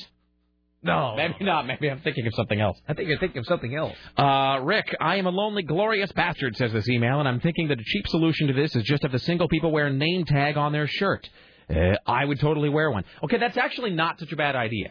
Um, just a name tag, the, the hello I'm. And we're gonna have like multiple sponsors and people there. So I mean, there will be a table to set name tags. We at. could actually just put name tags there that say the hello. Have you seen that bitchin' shirt they sell? No. It's a shirt, and it's, it has the hello I'm name tag. It's like part of the design of the shirt, and it says hello I'm Inigo Montoya. You killed my father. Prepare to die. It's the best shirt I've ever seen in my life, and I know everybody like you. I've seen them on a few people now. I don't care. I'm gonna wear one and uh, buy one and wear it anyway. So we could have like a name tag thing there where people could, uh, if they are single and looking to mingle, they could, you know, But what put- if people are just looking to mingle and they want people to know their name? well, Oh, they can put whatever they want on the tag. They can just, uh, you know, hi there, I'm single. Hi there, I'm whatever. So, all yeah, right, I think that's that's a great idea. that's not a bad Do we idea. have any of those things? I, think we can find You it. can They get them. I can't- went to Fred Meyer today to buy some index cards, and They they, gotta be- had everything there. They got to be dirt dirt cheap. We could probably find those. Uh, let's see here. Hi, you're on the Rick Emerson radio program as we are now 30. Wait, no, I lost the thread. 90 minutes. We are now 31 and a half hours away from Rick Emerson Listener Party 11. Hello, sir. This is getting exciting. What's up? That's fantastic, Rick Emerson on KCMD Portland. Yes. Um, We don't have to do it on the half hour. Oh, you don't have to do Please, it. on that? within Oh, okay. 20 minutes of the top of the hour, sir. Oh, okay. Thank you. I'll, I'll get that in the future. Hey, uh, you know the um, the little initials that the people use there on personal ads. You know, like SWF or DWF or whatever they do. You know, there's Yeah, like already middle a name. um, initials there describing your orientation and interest and such Right. available in in the uh, in the public. Why don't people just do that? If So they're- we've That's what I'm talking about, like the M, like M for W, man for man, woman for women, woman for man. All right. Yeah, whatever that is. So, you know. And Hey, everybody, um, that's a universally understood uh, acronym. I, I think we think at this point those things. Yeah, people already know those, I assume, so no reason. What does it take to get the Rick Emerson program and the Tom Likas show on an FM station in this town? Well, What's it when- going to take? Well, uh, eh, eh, I was thinking that we would just have some sort of an uprising, uh, that we would just do it Che style, and I've got machetes in my office. So it's people. Have, this is like when Scotty was here, and Scotty kept sort of floating the idea. Scotty kept saying, "You know, Rick, you really ought to be syndicated," and I just. We get. I will lump kind of your question with that question in because somebody had just asked me it again the other the other day. They said, you know, well, your show's really great. It ought. I'm doing everything that Scotty was. So your show's really great. It ought to be on in other places. And I know that Well, we there's know that. there's different ways to do. You know, you can do like regional syndication and that stuff now. And I some of those roads. uh I have gone down in the past with different versions of this program, and it wasn't that it was a bad idea as such, but it was sort of handled poorly and left certainly a bad taste in my mouth. It was run by Psycho. And a, thank you, Tim. See, you know what? you are, Tim? You're my id because I sometimes try to, you know, and for the newsman, you're the guy who actually just bottom lines it and says the thing that I can't say sometimes because I'm trying to be all like, well, there were things that could have been handled differently in previous, and you're just like, f them. It was they, were- they were in, uh, incompetence. Well, And do you have to be syndicated to be on FM in Portland? Not, not necessarily, but it's uh, those ideas have been floated, and what we have always said is that we want to kind of get the show going as good as it possibly can, everything running as well as it possibly can, and at that point, you know, uh, we'll kind of entertain ideas about about where to take it from them. So that's kind of the that's that is sort of the that is sort of the way that we handle these, because not too long after we came back in 2001, there was some other guy. He was like, "Ah," "I kid, I can take care of you. How would you like to be on in Portland and Missoula tomorrow?" And it was just, it it it happened uh, way too fast, way too soon last time, and to the detriment of the show. Um, so I I think as we're the phrase now is that we are at the moment content with a modest kingdom. Uh, and you when did that get is- to meet Bill O'Reilly. we did get to, I, we, I did get to meet Bill O'Reilly, and I got to meet Walter Cronkite. Um, but you know, it, it expands in the future, doesn't expand in the future. We'll kind of take it as it comes. But uh, but for now, uh, we're working on we're working on being the best darn Rick Emerson show we can because that went uh, it went poorly last time. Uh, let's see here. Hi, you're on the Rick Emerson show. Hello. Hey, gang, it's Mailman Brian. What's up, sir? Hey there. Uh, just want, first of all, I want to thank everybody, all the listeners, and everybody in the community for donating to the food drive last Saturday. It was overwhelmingly successful. So Not at thanks. all. I'd like to thank my wife, by the way, for going through and getting rid of all the things that I had specifically purchased to eat myself. Thank you very much. She she she pilfered your stash. I'm just saying that there were some things that I purchased that maybe she deemed to be not healthy enough for me, and I noticed that those were all set out for you know the needy. Good So, thing you're grown up and make decisions for yourself. the needy get all the breaks. Was it like my Easy Mac and stuff? Yeah, I'm just saying. Oh, no. How can I help you, sir?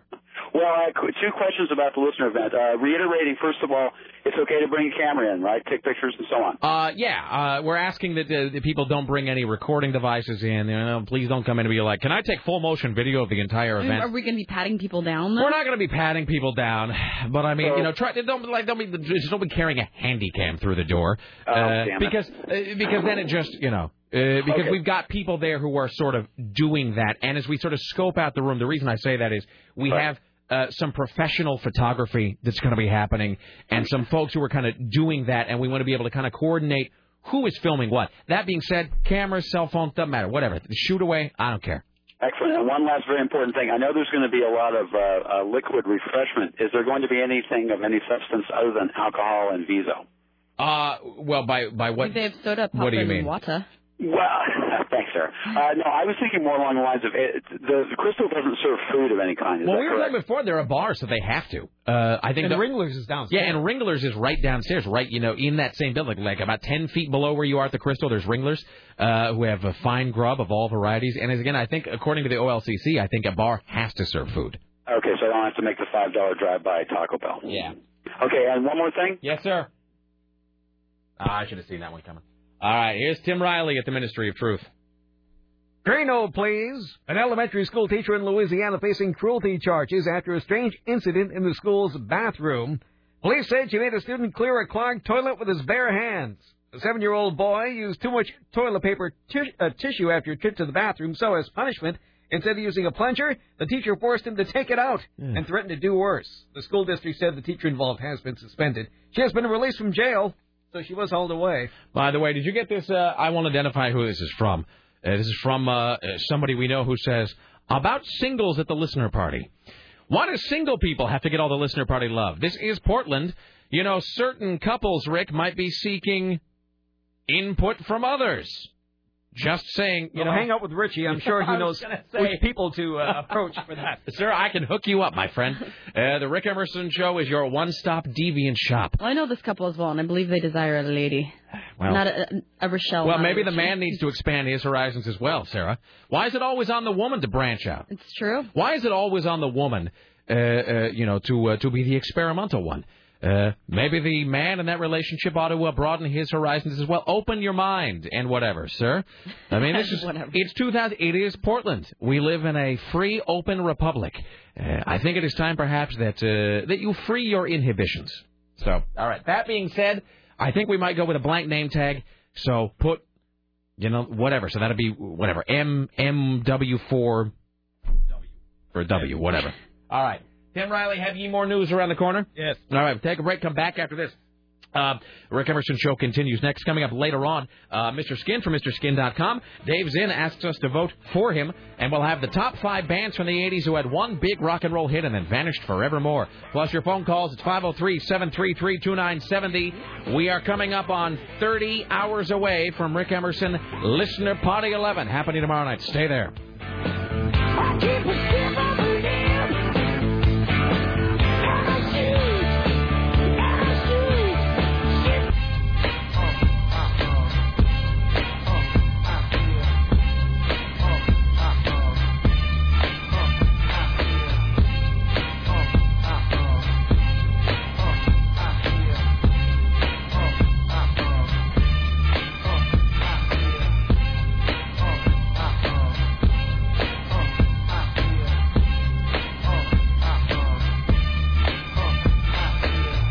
Ain't Snacky's more.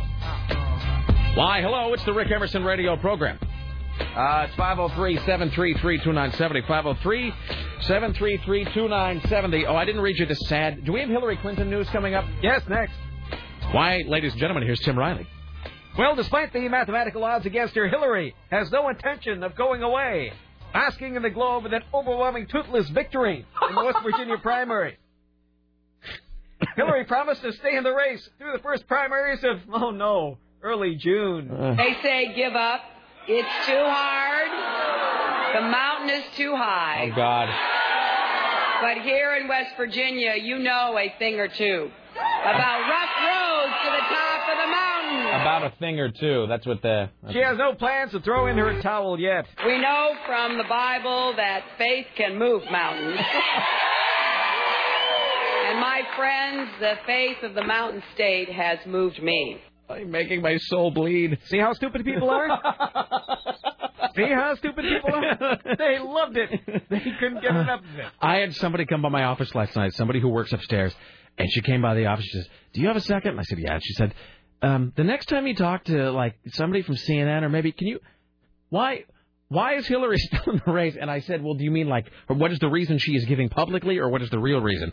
And she said, "Well, either." And I said, "Well, the reason she's giving publicly is, you know, because the American people need a choice, and as long as people are voting for her, she should stay in. And Obama doesn't have the right number of delegates yet; he hasn't se- he hasn't sealed the deal uh, or whatever." But of course, the real reason is just that Hillary's evil and she's some sort of like a, a weird politotermabot uh, and just can't be turned off. There is no there is no deactivate switch in that woman. So you're right when she, She says is the hell of the Democratic Party. she really is on a bicycle built for two. Dave, kill. Uh, so here's some sad news. Did you say, by the way, that, that you still had never received a call back from the Hillary Clinton No, people? I haven't. You know, Way to I've go, tried Hill. and tried and tried. no, I've tried everything.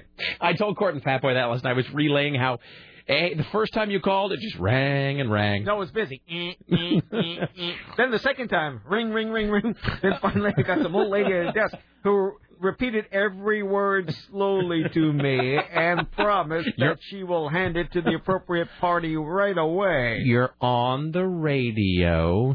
Need to talk to Hillary. And what was your name again? Tom? Tom Riley. All right, Tom, we'll have someone look into that.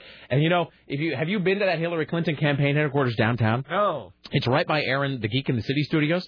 Um, so you walk by. First of all, uh, it- we were at uh, at Aaron's for a bit of a shindig a while back, and you walk by that Hillary Clinton uh, campaign headquarters, and it's just sad and embarrassing. I mean, I'm not even talking about just like the the stench of failure coming off of it. I mean, they have these Hillary Clinton posters in the window that I suppose I think they're supposed to look inspirational, but they're just awful. They're kind of awful and terrifying. They're sort of like weird. It's like weird Soviet era propaganda art, but like in pastels. So Is she it's- saluting as jets fly by? She's not. She's a very, you know, it, it's not that far off actually because it's Hillary Clinton, and she's her. She's looking towards the sky, and although it's basically just a shot from about the chest up, you can tell that she was posed like hands on hips, like sky captain, sort of staring off. You know, sky captain keeps an eye out for the Germans, knowing that at any moment they might bomb the eastern seaboard. Villains had better be careful when Sky Captain is on the job, and she has that look as though it was like a campaign poster as shot by Lenny Riefenstahl. And but it was like all in pinks and blues. It was so sad. And then Fat Boy was saying that he actually had gone by there the other day, and he said he looked inside, and he said it was just three rather sad, butch-looking women sort of smoking hurriedly on the sidewalk outside and sort of screaming into telephones, like, "Did you get my resume?" I, Uh, ah. So, but as though it weren't sad enough, here's another bit of sadness to put on the failure pile. Um, guess who's in Portland today to campaign for Hillary Clinton? Why Ralph it's Nader. no, no. Why it's actor Sean Astin of Lord of the Rings fame. Uh, so I got an email from the Sean Astin people saying, "W- "Would you like to talk to Hillary? Would you like to talk to Hillary Clinton supporter Sean Astin?" And I emailed back, and the email just bounced. It didn't even, it didn't even Oh, go no. anywhere. It, it just came out deliverable to this address. And I, maybe it's because there were just too many other people trying to get a Sean Astin interview. Um, Sean Astin will campaign for Senator Hillary Clinton in Portland on Wednesday, May 14th. Ashton will greet and thank volunteers at the Oregon for Hillary headquarters before hosting a conversation with college students at Portland State University. Sean Astin is a film uh, actor, director, and producer. He is best known for playing Mikey in the Goonies, Rudy, blah blah blah, Lord of the Rings. So, um, so that is happening uh, right now, actually, as we speak, right by at the, at that place that I was talking about, by Aaron's studio. So maybe uh, I don't know if it's over by now. If somebody's downtown, stop by the Hillary headquarters at 32 Northwest Fifth. Uh, apparently says it's open to the press, Tim. There, um, so we've got that, and then tonight, or I'm sorry, today at 3 p.m. He will be at PSU uh, at Brownsing Auditorium. Think about what? I don't know. Car insurance. Speaking to, asking his handler why there's nobody there to see him speak. Asking what he, I mean, it's Sean Astin, right? So don't you figure that he's gonna be, it's gonna be like that awkward thing where he's trying to talk about Hillary Clinton, and it's just a bunch of pasty faced nerds shoving uh, like copies of, you know, like duplicates of the one true ring into his hand, asking him to autograph them. I mean, that's that, that's what that always is. Who did we have on the show that one time that we wanted to talk to them about like something, and they just wanted to push some political like it was in 2004. Wasn't Alyssa? It was Alyssa Milano was one of them. Wasn't We Alyssa- looked- oh, we, and we had the guy from the OC. Uh, What was his ben, name? Ben. I don't even Ben remember. Benzinson came on from the OC to talk about some to talk about some polit- Sorry, Tim. It's waving an Yes. invisible waving an invisible bats again. There are things flying around. Bats and Brondo No, no, no. in Tim's I- corner. Oh, that's we should talk about that in a second too. But we talked to Alyssa Milano. I don't even remember why Alyssa Milano came on the show. I don't remember who she was advocating for, who she was. Oh, she was going for Carrie. I just remember Oh, that she. my- Was, I just remember that she was a real C. That's all I remember. She just. She just was just really. She just was snippy and no, didn't because want it was to be right there. after we did the Carrot Top interview, and you were trying to work in some words with her interview as well. And Aluminum siding. Oh, That wasn't going well. So, diaper full of applesauce. Alyssa Milano. Uh, and then the guy from the OC came on. I don't remember what that guy's name was. So, by the way, we should thank. Um, I don't. Was there a uh, was there a note on it? I don't know. There was a name attached. There was to a it. note on the bag. Do you still have the Uh, bag? let me see. We want to thank the listener who dropped off. Hold on. No, I don't even know where the bag went. Oh, here we go. Uh, we want to thank. Is it Joel?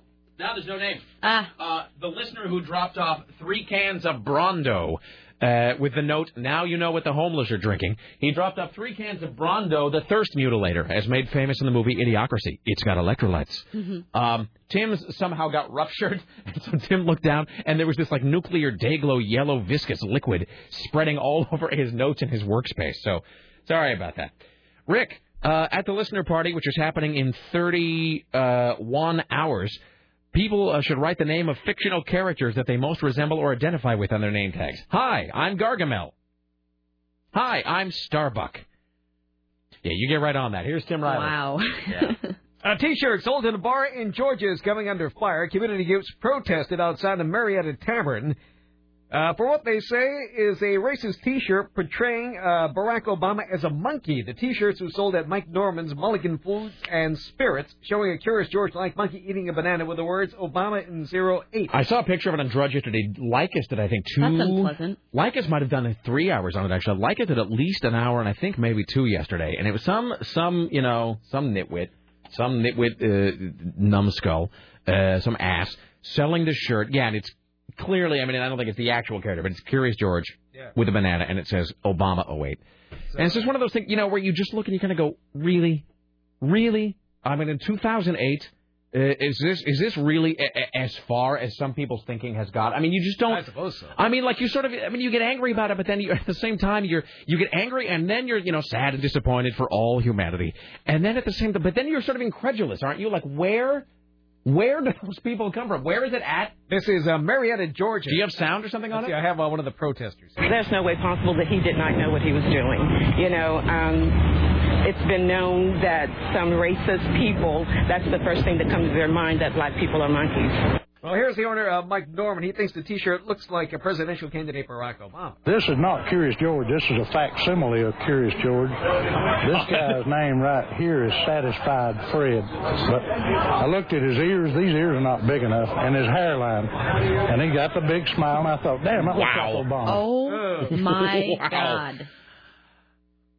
Anytime you hear that accent, I have no scorn strong enough for this. You need to put him in the book, Rick. Put him in the book. oh, Rick. that's right. He's going in the book, and that's we'll close this as a hick watch, by the way. All right. This is Mike Norman, the owner of Mulligan's Food and Spirit. Norman, like Norman Bates. Yes, Mike Norman. Mike Norman. He owns Mulligan's Food and Spirits in Marietta, Georgia. Barack, of course, of course, in Marietta, Georgia, Barack shirt guy. Barack. Uh, Lycus was making the point, uh, shirt guy. I'm just going to put South. Um, all right, sir, Mike Norman, you are in the book, and you will be dealt with appropriately at the appropriate time.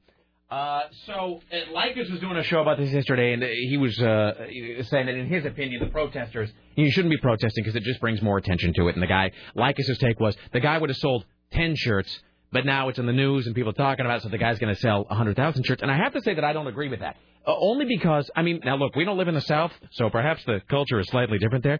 But I mean, I can't fathom I can't. I mean, even like the dumbest among us, even the dumbest, most backwater, uh, uneducated among us, I can't fathom. Look, no matter how stupid and racist you may be, I can't fathom anybody having the stones to wear that. Because that's asking for a beatdown until you are just a pile of dust. I mean, there's. I I don't think. I mean, really, I, I- I just I can't even I can't even imagine the savage beating that you would get by wearing that Mhm. shirt, and rightfully so, I might add. So you know, whatever. Have at it, nitwit. By the way, if you got an IRS notice in the mail about your stimulus check, you might want to give it a second look. We feel like someone else has our letter out there, and they have our social, and that's kind of scary, knowing that the IRS is making a big mistake like this. Apparently, they made a major blunder. Some Kansas City residents received letters intended for other taxpayers. The en- envelopes are properly addressed, but the letters inside contain the names and social security numbers of other people. Oh, that's awkward. So please mail it back to the IRS. please don't u- please don't use this for evil. Uh, that's like at the office. Everybody has had that one story at the office where some guy is making a a, a photocopy or whatever of his check or of his W two, and he leaves it there on the office. And of course, you don't want to look, but then you look. Have you ever had that happen? yes. Oh, I've totally looked too. I mean, I know that I'm not supposed to, but I was about I don't know, maybe maybe 15 years ago, I was working at some place, and the guy was an ass, just an absolute, just an absolute ass, and he left. Uh, like some some uh, sensitive financial document uh, sitting there. To my own credit, I did not immediately Xerox it and pass it around the office, which was my first thought. But I picked it up and I saw his name and I went, hmm, I could put this down. Or, no, I'll read it. And I read it and I was gratified at what I saw. I was made happy by the information in th- therein. Here's Tim Riley.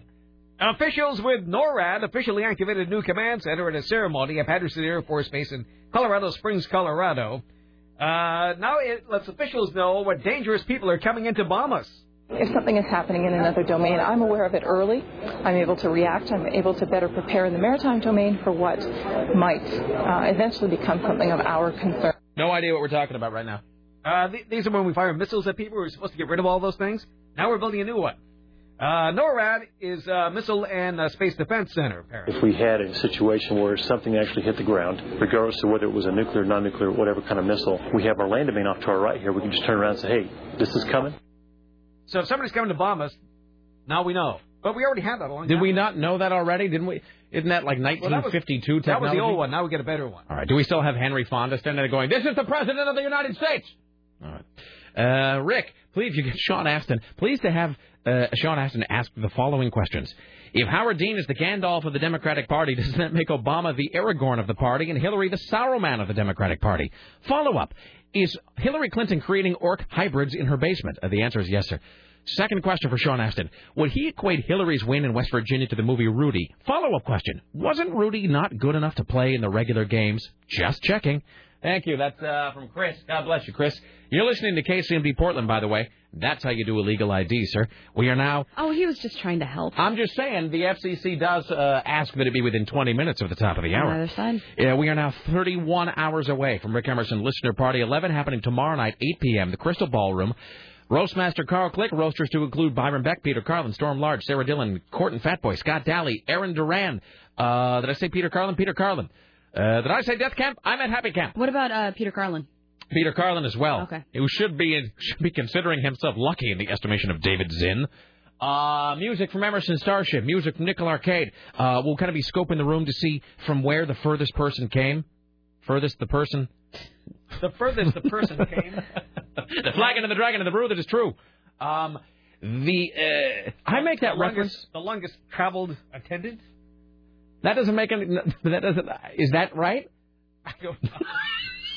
Is that right? I don't stop to see if things are right. I just opened my mouth and words come out. you can plunge on boldly ahead, Tim. You can't be stopped by facts and accuracy. Um, uh, you know, sometimes when I do that Danny Kaye reference, I think that no one knows what I'm doing right there. You know, though, right? No, what? The flagon of the dragon and the brew that is true? Yeah. You know that's the Inspector General with Walter Slezak. Mm-hmm. All right. Well, in any event, I don't know what I'm talking about, but we got people coming from Utah, people coming from Seattle, people coming from Arizona. Um, in the past, we have had people come from uh, Tahoe. Uh, so you know it remains to be seen. But uh, if you are coming from far away tomorrow, come uh, find us, shake hands, press the flesh, glad hand, uh, and uh, and say howdy, won't you please? Here's Tim Riley. Well, bicycles are wonderful, aren't they? This is uh, Bike to Work Week, in case you didn't know it. They're getting quite a bit of attention elsewhere because, e- even here, because people ride bikes.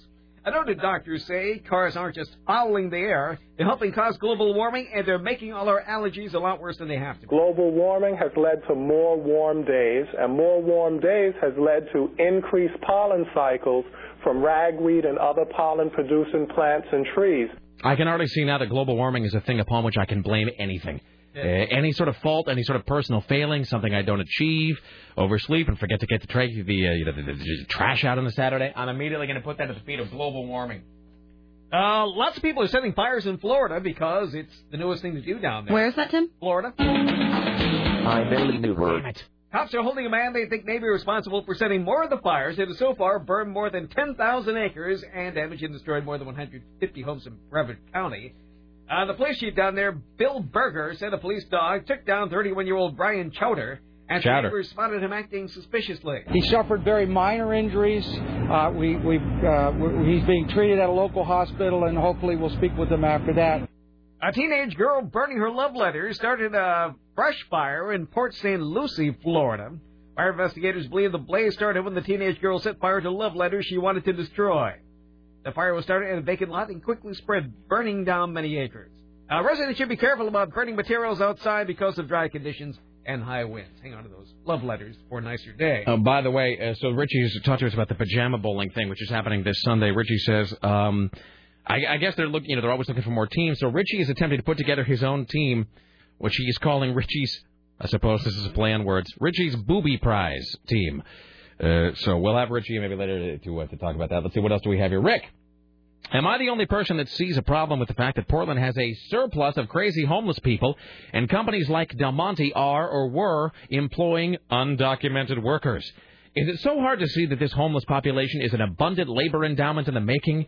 Um, he says, please note that I don't fault illegal immigrants for searching for a better life, but can homeless people be taking some of these jobs? Uh, let's see. Maybe to earn that bed at the shelter, the homeless should work a couple hours each day at the fruit plant to offset the massive burden on society. Uh, since apparently it does, like their days now do consider they what what was the agenda? The agenda was what shall we do today? Yeah. So- a- After boarding coffee. Yeah. Uh, let's see. Uh, more people asking us to find them dates for the listener. Oh, by the way, if you go to rickemerson.com right now, uh, rickemerson.com at this moment, you'll be able to see uh, uh, the the big stack of.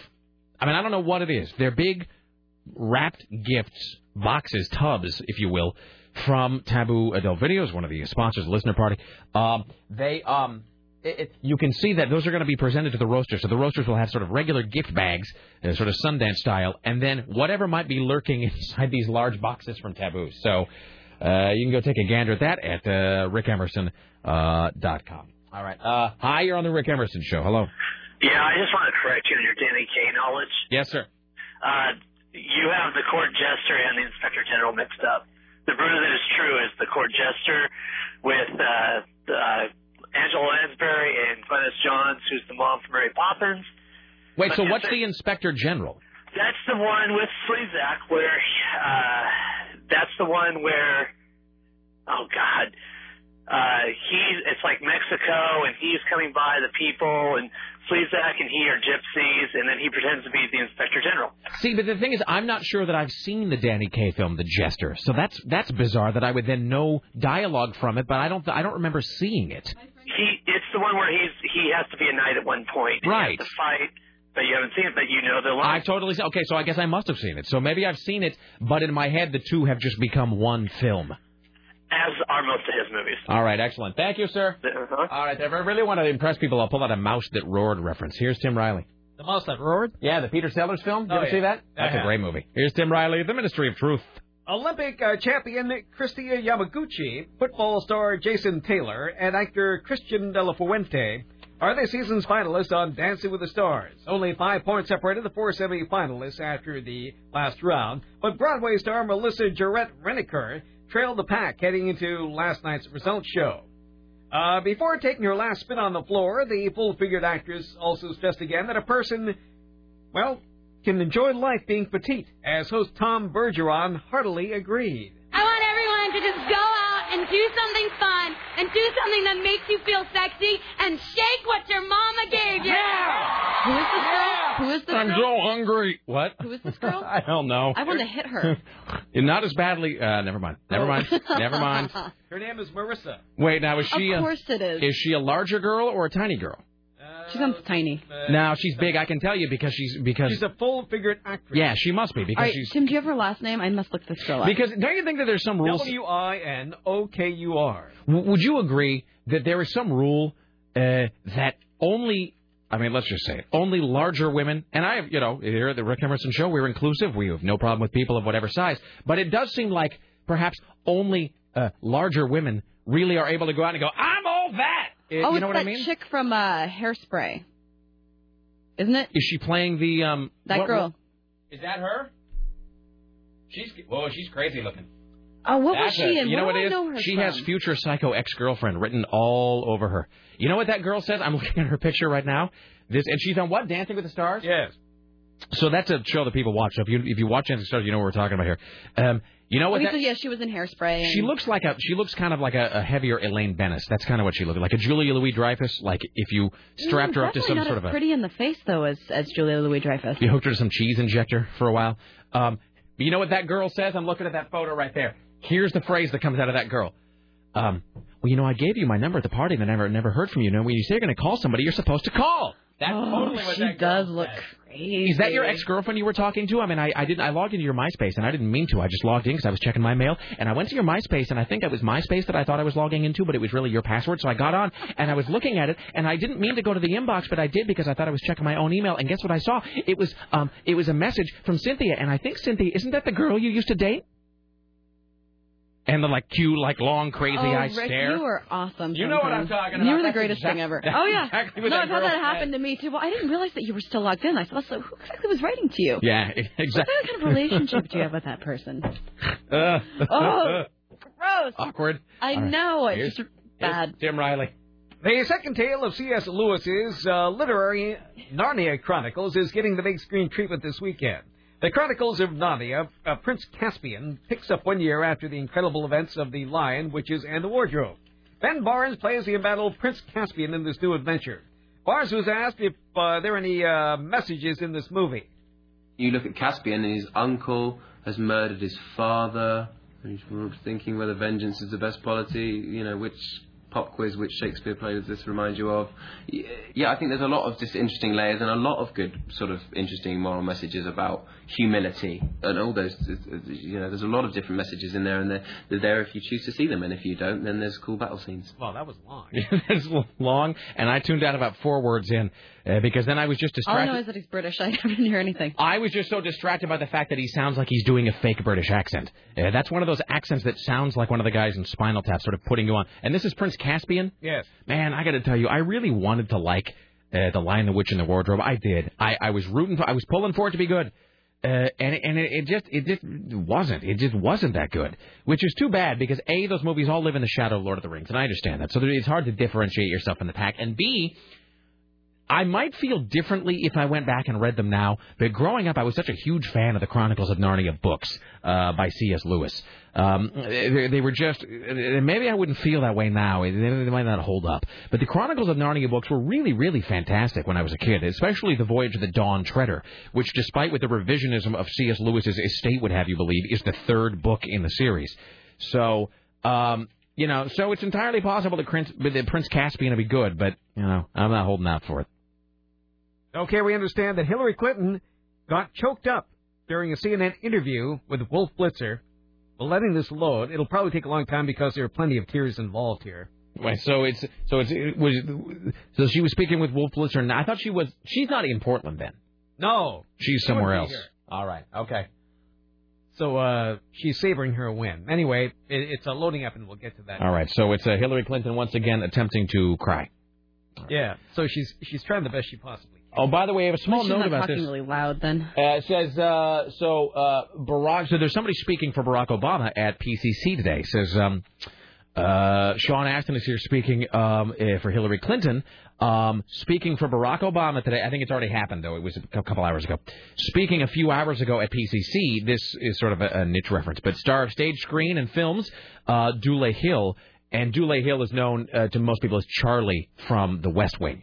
Uh, Charlie, who is the president's personal assistant on The West you Wing. on the West Wing. Um, I need to see this show sometime. The West Wing is really fantastic, Sarah. It does uh, it does tend to work its way into uh, Do you have about any of half of the things that I do. Do you have any of it on? I have uh, the first two seasons. Uh, I lent them to Joni, uh, but I have the first two Joni seasons. has on everything DVD. of ours. She yes, has she does. Dexter. She's she's just hoarding that. Oh, can I just tell you this? By the way, she was watching Dexter. She got to the within five minutes of the end of season two, and the DVD stopped playing.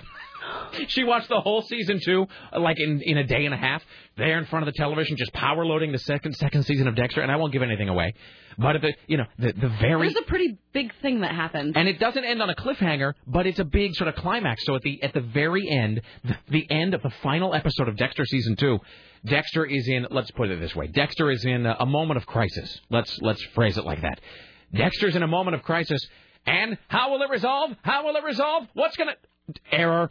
And it just stopped playing. That's exactly. I, I gave Lisa my copy of Dexter season two, and it cut off the last two episodes. And Yeah. so she thought she had seen the end of it. I'm like, I almost ruined. it. I'm like, oh, gee, can you believe that thing happened? Yeah, And Joni. so she still hasn't seen it. She sent me some text. She's like, I love Dexter. I love everything about it. I especially love how it quit playing five minutes before the end. And I had to call her and like reenact over the phone. I had to act out the final five minutes of it like some weird short attention span theater. Uh, so, in any event. Oh, by the way, I was cleared to give you the Dexter book by Cheryl. So, Thank she, you, Cheryl. she decreed that Dave is, quote, a slow reader and that he'll wait his turn and read it when she's good and ready to let him have it. Not my words, Dave. That's Cheryl from upstairs. Let's welcome now to the Rick Emerson Show uh, our good friend Amanda Moyer joining us now from Charleston, West Virginia. Hello, Amanda. How are you? Hi, I'm well. How are you? I am fantastic, breathing the sweet Portland air, Amanda. Uh, I don't really know what the air is like in West Virginia. I imagine it's uh, filled with debris and filth of some kind, but maybe that's just my fanciful imagination. well, I don't know about the air, but I can tell you it is pretty here. Nice scenery, mountains. So is so Hillary Clinton is she's already skedaddled, right? She's she's somebody else somewhere else by now, I would imagine. That's right. She she's actually in Washington. She uh, was courting superdelegates today to uh, try to get them to swing back her way after her big West Virginia win. Now we had kind of an awkward story about her last week. I think uh, it, it was after she got the school, not schooled, but the, and after she squeaked it out, let's say in Indiana, um, where she was trying to like meet super delegates, and Drudge sort of painted it as she was sort of walking up and down the hallways like, "Hello, Bob." Bob, it's Hillary Clinton. I've come to, and Bob was inside going, "Don't tell her I'm here." And the, the super delegates were, delegates were sort of avoiding her uh, because they didn't want to come out and say no, but that there's nothing that was going to stop the momentum for Obama right now. Is that still perceived to be the case by the conventional wisdom? It, it seems to be that way. She's really fighting an uphill battle with the superdelegates, and so many of them have switched to Senator Obama after he won big in North Carolina. And her win here in West Virginia, even though it was a big win, she won nearly 70% of the vote. It's more of a symbolic win when you really look at it. She's just too far behind in the delegates, and her really only chance is those superdelegates. So she has to try to get them to switch, and so that's what she was doing today. Is there any sort of a speculation, uh, just just from your journalistic vantage point? Is there any speculation that by uh, you know, going you know, she was already heavily favored to win West Virginia, but winning um, with, uh, you know, um, that by trying to win so heavily there that she is sending the message that look, when when the fall comes, Barack is going to need a ticket that can cross all kinds of cultural lines, uh, and that she is now at the point of proving herself to Barack Obama as opposed to the American public. That's exactly what she is doing. She is trying to to basically tell the superdelegates, look, I can win states with an older population, blue collar workers, rural voters, a state that's 96% white, and Senator Obama cannot win these areas, or at least hasn't won these areas very well. And uh, she can tout that she won huge here in West Virginia. She won Ohio and Pennsylvania, key swing states come November. And the Democrats are going to, they, they could be in trouble in her mind that if um, Senator Obama is the nominee. And um, actually, there were some exit polling information that came out yesterday, which actually shows a, a major problem potentially in the Democratic Party because 35% of Clinton voters said they would vote for McCain if Senator Obama was the nominee, and that's here in West Virginia. I always assume that's just a little bit of uh, posturing, though. Uh, I, I, assume that that would be, uh, you know, that's a little bit of grandstanding uh, when they say, you know, that's a whole lot of like, and if you don't let me go, I will, uh, you know, I will hold my breath until I turn blue. Uh, that that's, and maybe I'm wrong about that, but it does seem like that is being waved around as a bit more of a, a threat uh, than anything else. And in fact, apparently on uh, we're getting this. Hillary Clinton apparently on CNN just shortly ago. I think she was speaking with Wolf Blitzer. She made some remark addressing that where she said it would be a terrible mistake to pick McCain over Obama. So the, the fractious nature of this and the the deals and cross deals and threats and perceived threats and alliances and perceived alliances. I mean, really, this is as I've said many many times. I I, I cannot wait for two years from now when somebody has written, you know, the, the inside account of how this whole election cycle went down. I mean, because we're not even we're not even halfway through the year. It's uh, it is crazy, is what it is. It's unbelievable, and it really it really is a chess match now. It's who does what next, and who didn't go to what state, and they're all looking at everything. And like you said, it is a little bit of posturing. It is a little bit going back and forth. The rhetoric between both candidates has changed drastically from from the Indiana and North Carolina primaries to this week because you've seen um, Senator Clinton talking about how no matter what happens, she'll support the Democratic nominee when everything is over. I believe she told um, Wolf Blitzer that as well. You know, this is something that we need to do. We need to coalesce the Democratic Party. Senator Obama has been saying very kind words about Senator Clinton when he has been um, out. He was in Missouri and Michigan, key battleground states in November, but speaking highly of her. So it's all about, you know, he's looking ahead to November, but she's saying, you know, if I'm not the nominee, Democratic Party has to come together to beat McCain. By the way, if this is a chess match, Barack Obama is Bobby Fischer. That would make John McCain Boris Spassky, and then Hillary Clinton is the embittered Ben Kingsley who's sitting drunk and alone at the chess hall in Brooklyn. okay. All right. Thank you, Amanda Moyer. Always a pleasure. We'll talk to you sometime soon. Sounds good. Have a great day. Thank you, Amanda Moyer. All right, there you go. That's Amanda Moyer from CNN. she right. thinks you're very silly. Yes, she does. yes, she does. As do they all. Well, what can you do? It was out there. I could not say it. It was the obvious reference. I mean, come on. All right, here's Tim Riley. Want to hear about that lady who allegedly uh, fell off a cruise ship? There was an old lady who fell off a ship. And that's what happened. Relatives of the old lady who fell off the ship. On Mother's Day, uh, calling for an investigation, Mindy Jordan's family got a call from her live-in boyfriend and traveling companion, Jorge, who, who told them that And my traveling companion, uh, who told them Jorge. that Mindy was playing around the railing when she fell overboard. Really? Jordan's brother Steve. I'm king of the world. Uh, they, they find it difficult to uh, to uh, realize that well, her death was. Uh, Oh, she's accidental. dead. Oh, now I feel bad. Is she from here? You feel, feel bad for about ten seconds, but then we, we roll on here. No, Emma's- she's not from here. M is for Mindy, who went in the drink. so her, her traveling companion Jorge. and her boyfriend. No, no, Jorge, her traveling companion, is also her boyfriend. Oh, and, live-in boy. And he said uh, that she was playing around the railing when she fell over. Always a good idea. But uh, Jordan's brother finds it difficult to believe that uh, Mandy was uh, playing around a railing to fall overboard, never to be found again. I think what doesn't add up for us is the fact that there was 15 hours that surpassed between the time that Mindy uh, was first missing to the time that our first family member was notified. Oh, Mandy.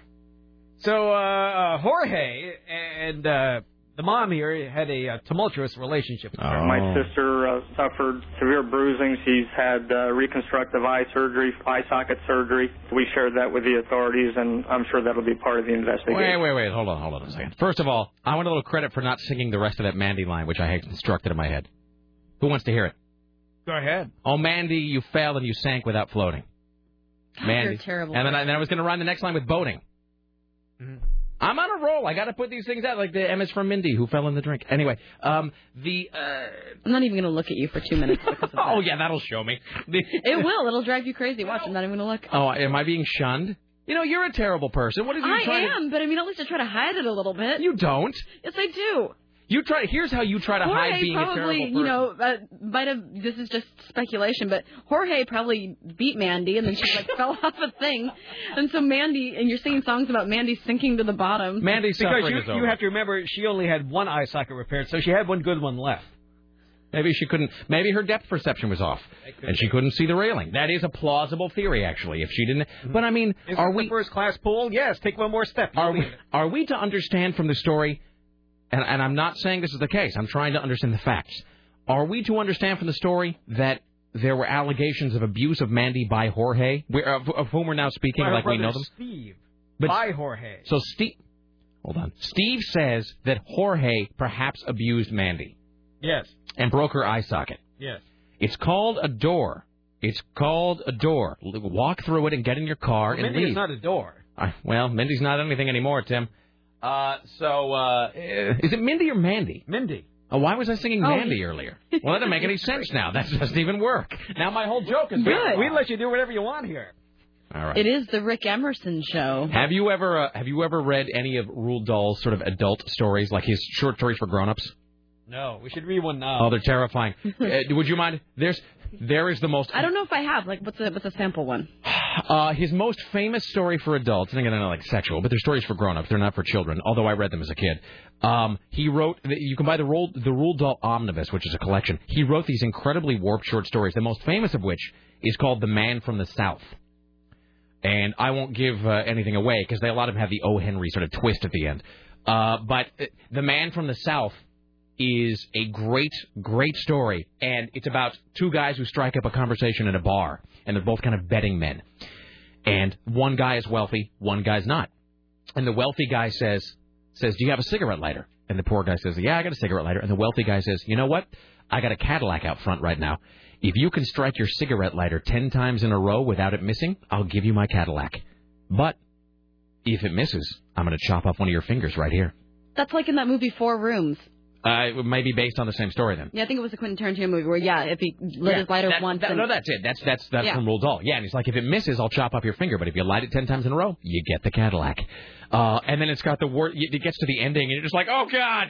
A- And the ending is not what you expect, by the way. Here's another great Roald Dahl story. It's called The Great Switcheroo. Uh, and the Great Switcheroo is about two next door neighbors, two men like a Barney Rubble, Fred Flintstone kind of a thing, who conspire uh, one night to at two in the morning secretly swap beds for an hour uh, to try to sample each other's wives without being discovered. Uh, they, they're just sounds very 70s. Oh, they're just, it's just they're just the most horrifying stories. And because he's such a great writer, and you read him, you're just like, and you, I mean, you do make the connection that like this is the same guy who wrote James and the Giant Peach. which Are is they kind just of like warped. short stories? They're short stories. They're all you know, 10, 15, 20 pages. Um, it's um, but there is a really chilling story about a woman who falls off a cruise ship uh, at one point, and uh, it's just one of those stories just just warped me forever. So you know, Oh, Roald Dahl's messed up. yeah, yeah, But he his genius was- I remember witches um, used to the witches used to scare me when I was a kid. Like reading warped, that man. book. Mm-hmm. There's something really wrong with him. Uh, had you ever read the Twits? Oh my god! I think when I was The younger. Twits is for me not definitive, but the Twits is a great overlooked Roald Dahl book, which you can find at Powell's Books at Cedar Hills Crossing, by the way. The Twits is presumably for children, but it's just so freaking warped. It's just a little fanciful sort of children's book about two old married people who live together and hate each other and torment each other every And they're, single like, day. trying- I rem- I did read that. It's awful. Tim, did you ever read the Twits?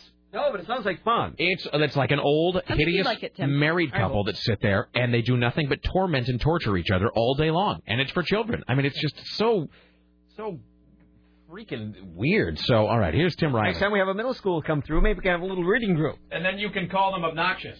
I thought they were gone. Uh huh. you know the door's like a foot away from you. Bad depth percentage. uh Uh-huh. huh. Okay. Well, it seems there's been a little puff of smoke coming out of the Oregon Weapons Depot in Hermiston today. Not to be alarmed, though. A block pipes are blamed for the smoke that filled a very teeny small area in the incinerator plant at the Umatilla Chemical Depot in Hermiston. The depot is disposing us of obsolete chemical weapons left over from the Cold War. Uh, there were no injuries, no danger to the community. Go ahead, eat those Hermiston watermelons. Go ahead. Army officials are investigating. They're sure there's nothing wrong. All protective systems work perfectly and as designed. Uh huh. The public was in no danger at any time. No. While getting turned down for sex led a man to set himself on fire. It happened in Florida. The victim's girlfriend told investigators that 41 year old Robert Costa pushed her out of the home and broke her cell phone.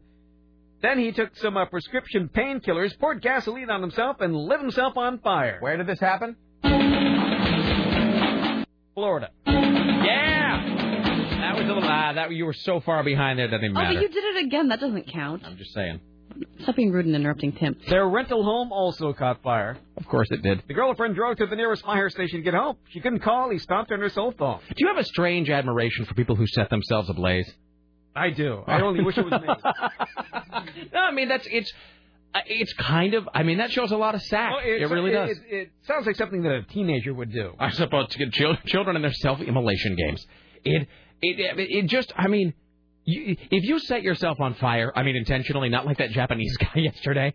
Um, if you set yourself on fire on purpose, you're really making a statement there. I mean that that you And especially somebody Japanese, because they have so much to live for. I mean, what with what with their various machines that dispense old panties, the um, setting yourself on fire. That's a guy who means it. I mean, that's that's not like a cry for help.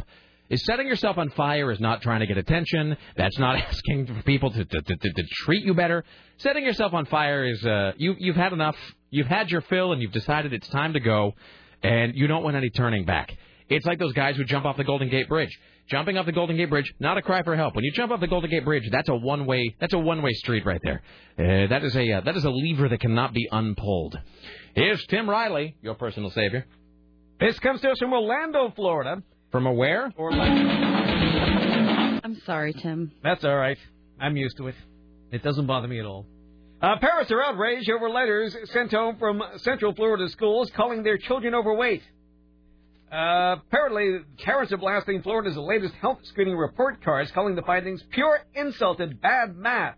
Why, he would have to be 75 pounds, said one parent. I think at the time they weighed him, he was 90 to 92 pounds. He would have lost 15 pounds and been within normal range. Uh, normal, according to Body Mass Index, or BMI, is a calculation every school district is using. The calculation is based on weight, height, age, and gender. Uh, the BMI screenings are recorded under Florida law and includes all students in the first, third, and sixth grade. I had no idea. Did they weigh you when you went to school?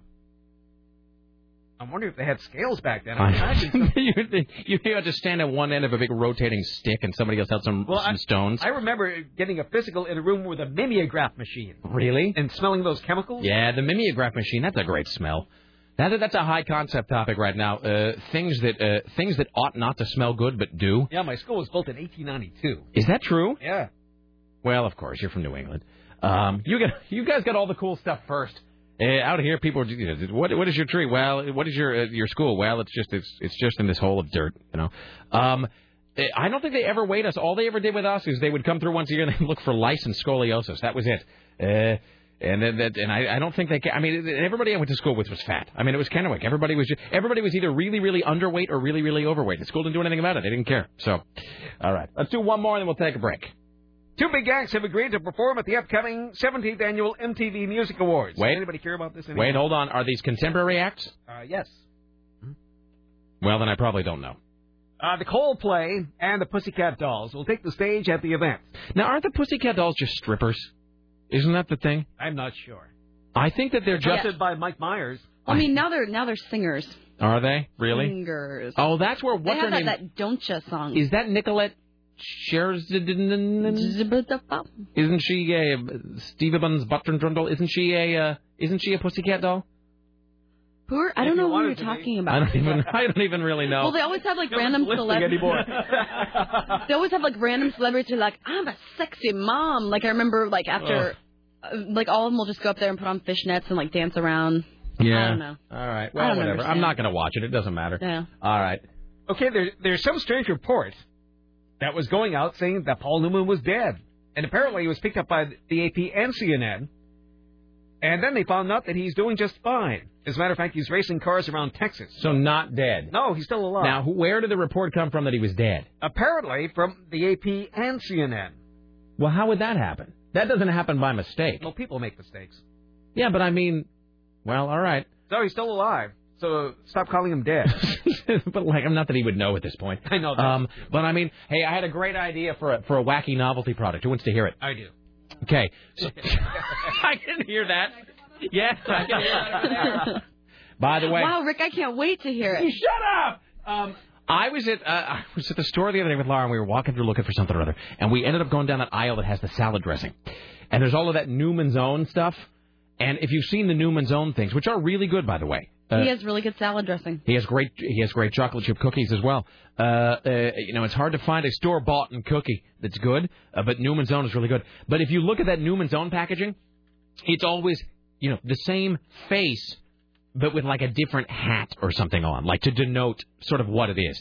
So there's like Newman's Own like farm fresh, and that's like him with a straw hat, and then there's Newman's Own like Southern style, and that's him with He even makes like dog food and everything. yeah, and then, like him with the dog food, I think it's like him with you know, whatever, it's like a dog in the picture or something. And then there's like Newman's own Mexican style. I think it's like him with a sombrero. So, but it's all the same photo of Paul Newman, and they just change his clothes and his hat.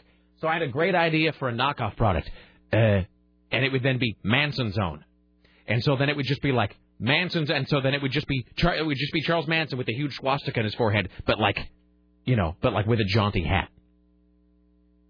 What? I think that's a great idea. Manson's own.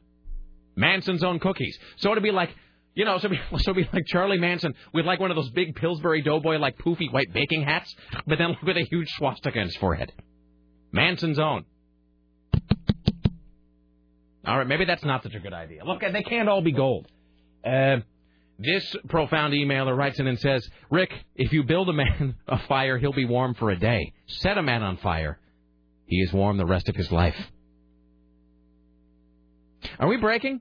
Yeah. You look like you got something prepared over there. No, I was trying to, but I, I, I'm not confident in the censoring capabilities of someone that I do not know who's on YouTube. I have a song by the Manson Girls. We could play that. Oh, that sounds fabulous. Well, there's this other great band too, um, called uh, the Wonderstrucks, I believe. I don't know anything and about they them. have this. Uh, they have the song about um, Manson girls as well. I think That it's is- the Wonderstrucks. I, for one, would love to hear it. wonderstrucks.com, I would you? MySpace.com forward slash the Wonderstrucks. Thank you, Sarah. You're a good person.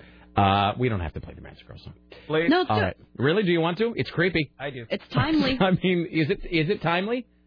Aren't we talking about Manson? I suppose.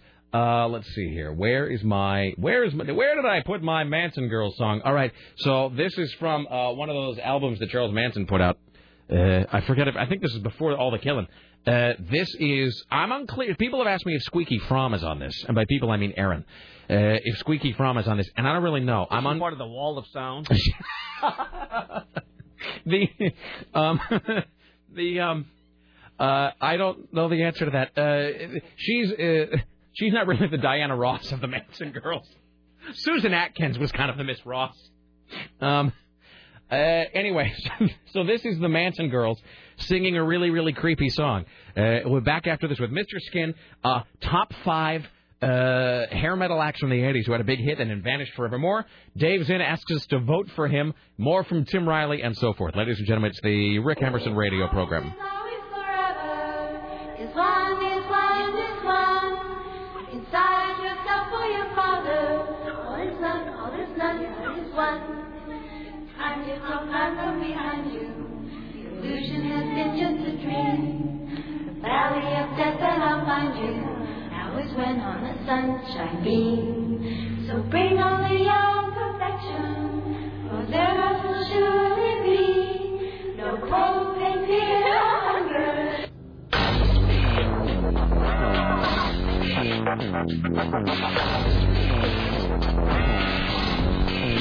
Why, hello, it's the Rick Emerson radio program.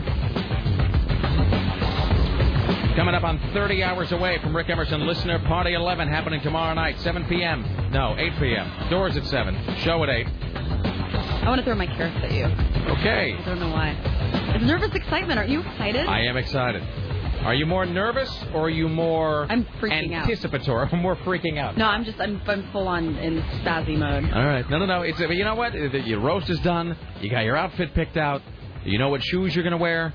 I don't know. I haven't tried on the shoes with the dress. I'm just saying you're gonna look fantastic. You got your roast completed. It's all gonna be good. Uh, There's a certain joyousness going with that. There's a there is there's a sort of an exuberance uh, that you'll have. So that is coming up 30 hours and 18 minutes from now tomorrow night 8 p.m. Thursday May 15th. That is tomorrow 8 p.m. at the Crystal Ballroom in beautiful downtown Portland, Oregon. Rick Emerson Listener Party 11 featuring the Rick Emerson Roast, a fantastic uh, intro film, uh, a- the world premiere of a brand new short film starring Tim Riley, music from Emerson uh, Starship and Nickel Arcade. More excitement than one could shake a Oh, we get stick to hear at. the Britney Spears theme And live. you get to hear the Spears, the Britney Watch theme live, which I never have, by the Me way. either. Uh, I mean, I've heard them. Um, I've heard them play it obviously on record, and then I saw them live, and they didn't play it. And I don't think they played it when they were in the studio that day because they were acoustic. So actually, for a lot of people, this will be the first time you ever get to hear "I Hope There's Vodka in Heaven" live. We should maybe play that later, either today or you know maybe today if we can play it next hour sometime or maybe the break or something. All right, uh, Richie Bristol, can you let Mr. Skin know that we'll get him in just a few? This, however, is your personal savior, Tim Riley. Now, from the Ministry of Truth, this is Tim Riley. Can lingerie really empower a woman? Yes. Japanese company apparently thinks so. They designed a solar powered bra capable of generating enough electricity to charge a cell phone or an iPod. Uh, Japan showed off its solar power bra on Wednesday in Tokyo. It's not in stores just yet. It's environmentally friendly. It includes a solar belt that goes around the stomach, but its creator admits that people uh, usually cannot uh, get outside without wearing it. I don't understand. Like what? Apparently, Would- it's, a, it's a solar bra. Would that require you to then walk around outside in I- your I bra, guess, though? I, I guess so. It wouldn't work here in Oregon, more than likely. Well, no, because in Oregon, women either wear women in Oregon either cover up completely or they take off their top and show their bosoms. But that's only if you don't want to see the bosoms. Yes. It's like uh, you know what it is. It, you know what it- it's like how cats can always tell the person who is allergic to them and doesn't care for them. Like I went over to Joni's house the other day and she has a cat, and I, I'm not trying to knock the cat. The cat's just doing what it does. But I walk in and the cat just "Ah!" and jumps right on me. Can't be dissuaded from jumping on me, rubbing up against me, rolling around in my lap, lunging at my face with its claws, all because it knows that I'm allergic. Uh, So it is with women. Uh, you know, women know what you don't want to see, and then they make it. They go out of their way to show it to you, I suppose. As it is with guys, I would imagine. All right, here's Tim Riley. Let's do a snuff watch. Here's your snuff watch for Wednesday on the Rick Emerson radio program.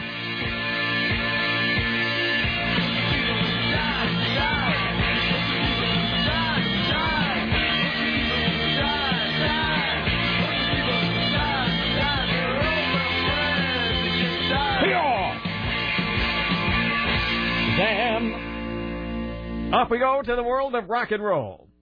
John Rutsey, the founding member of the Toronto rock band Rush, passed away over the weekend. According to his management company, he was 55. He was famous for playing Rush's 1974 debut album, which included the song In the Mood, before deciding to go on to leave the group due to health concerns. He suffered from diabetes. He was unable to uh, go on extended tours with the group. He was replaced by drummer Neil Pearl, uh, having marked the turning point of the band's sound toward progressive rock.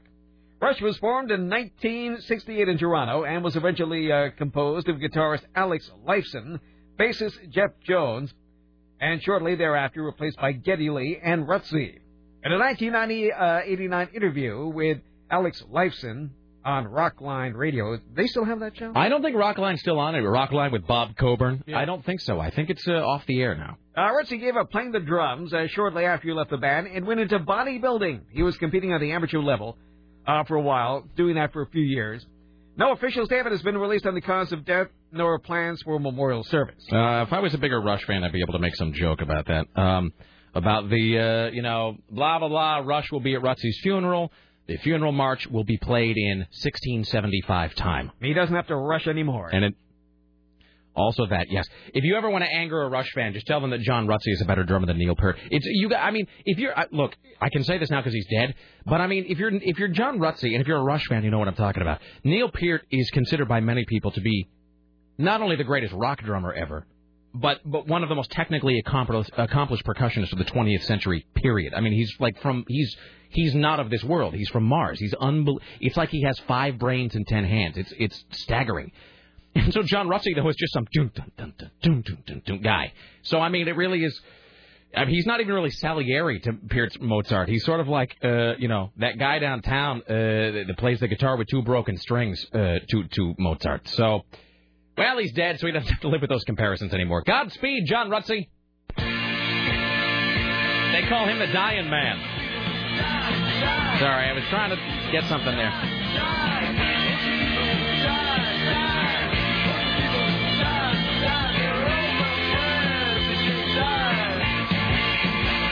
Let's do one more, and then we'll speak. Or are you ready, uh, Tim, to talk with Dave Zinn? I'm always ready to speak with Dave Zinn. And then we'll get some phone calls. We've got somebody from the Manson family, somebody with questions about the party, and another woman who needs a date because there's been a lot of guys. but Another woman here uh, who's single, looking for a date. Richie, and if we if we have to do skin tomorrow, Richie, that's that's fine. I mean, it's a I know that we're it's a busy busy day, so if, if skin has to go tomorrow, that's I understand that.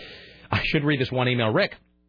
Let me tell you the one thing I love about your show. I was listening in my car to you detailing the different hats that Paul Newman wears on various dressings when I had to take a short trip from my car to the office. When I got to the car, 30 seconds later, I turned on my radio. There was serial killer music overlaying the sounds of children's voices. What happened in 30 seconds to warrant the transition from Paul Newman to serial killer singing?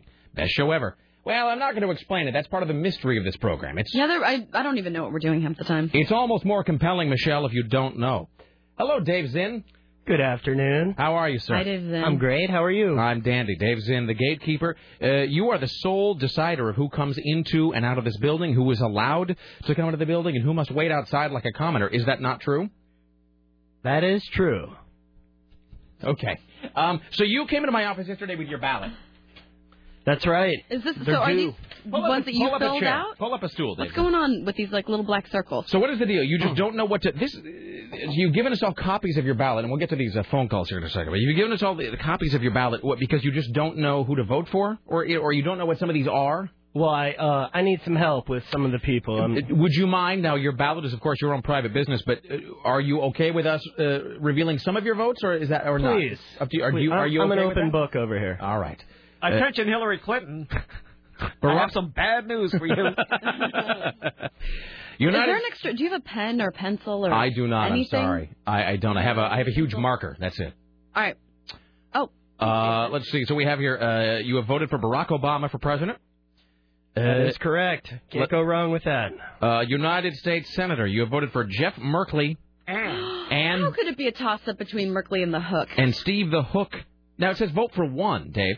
I know. Uh, You've already voted so for this- two you were here. confused. I, I'm confused. I need some help on this one. I'm divided. Should Wait, I go but- for the hook Hold or? on. Uh, uh, well, hold on a second. But you voted for the hook, Steve Novick, and also Jeff Merkley. Now, but you voted twice. Doesn't that invalidate your ballot? No, I think that he's trying to make the decision between these two. I want to white out one of them. Are you allowed to do that, Tim?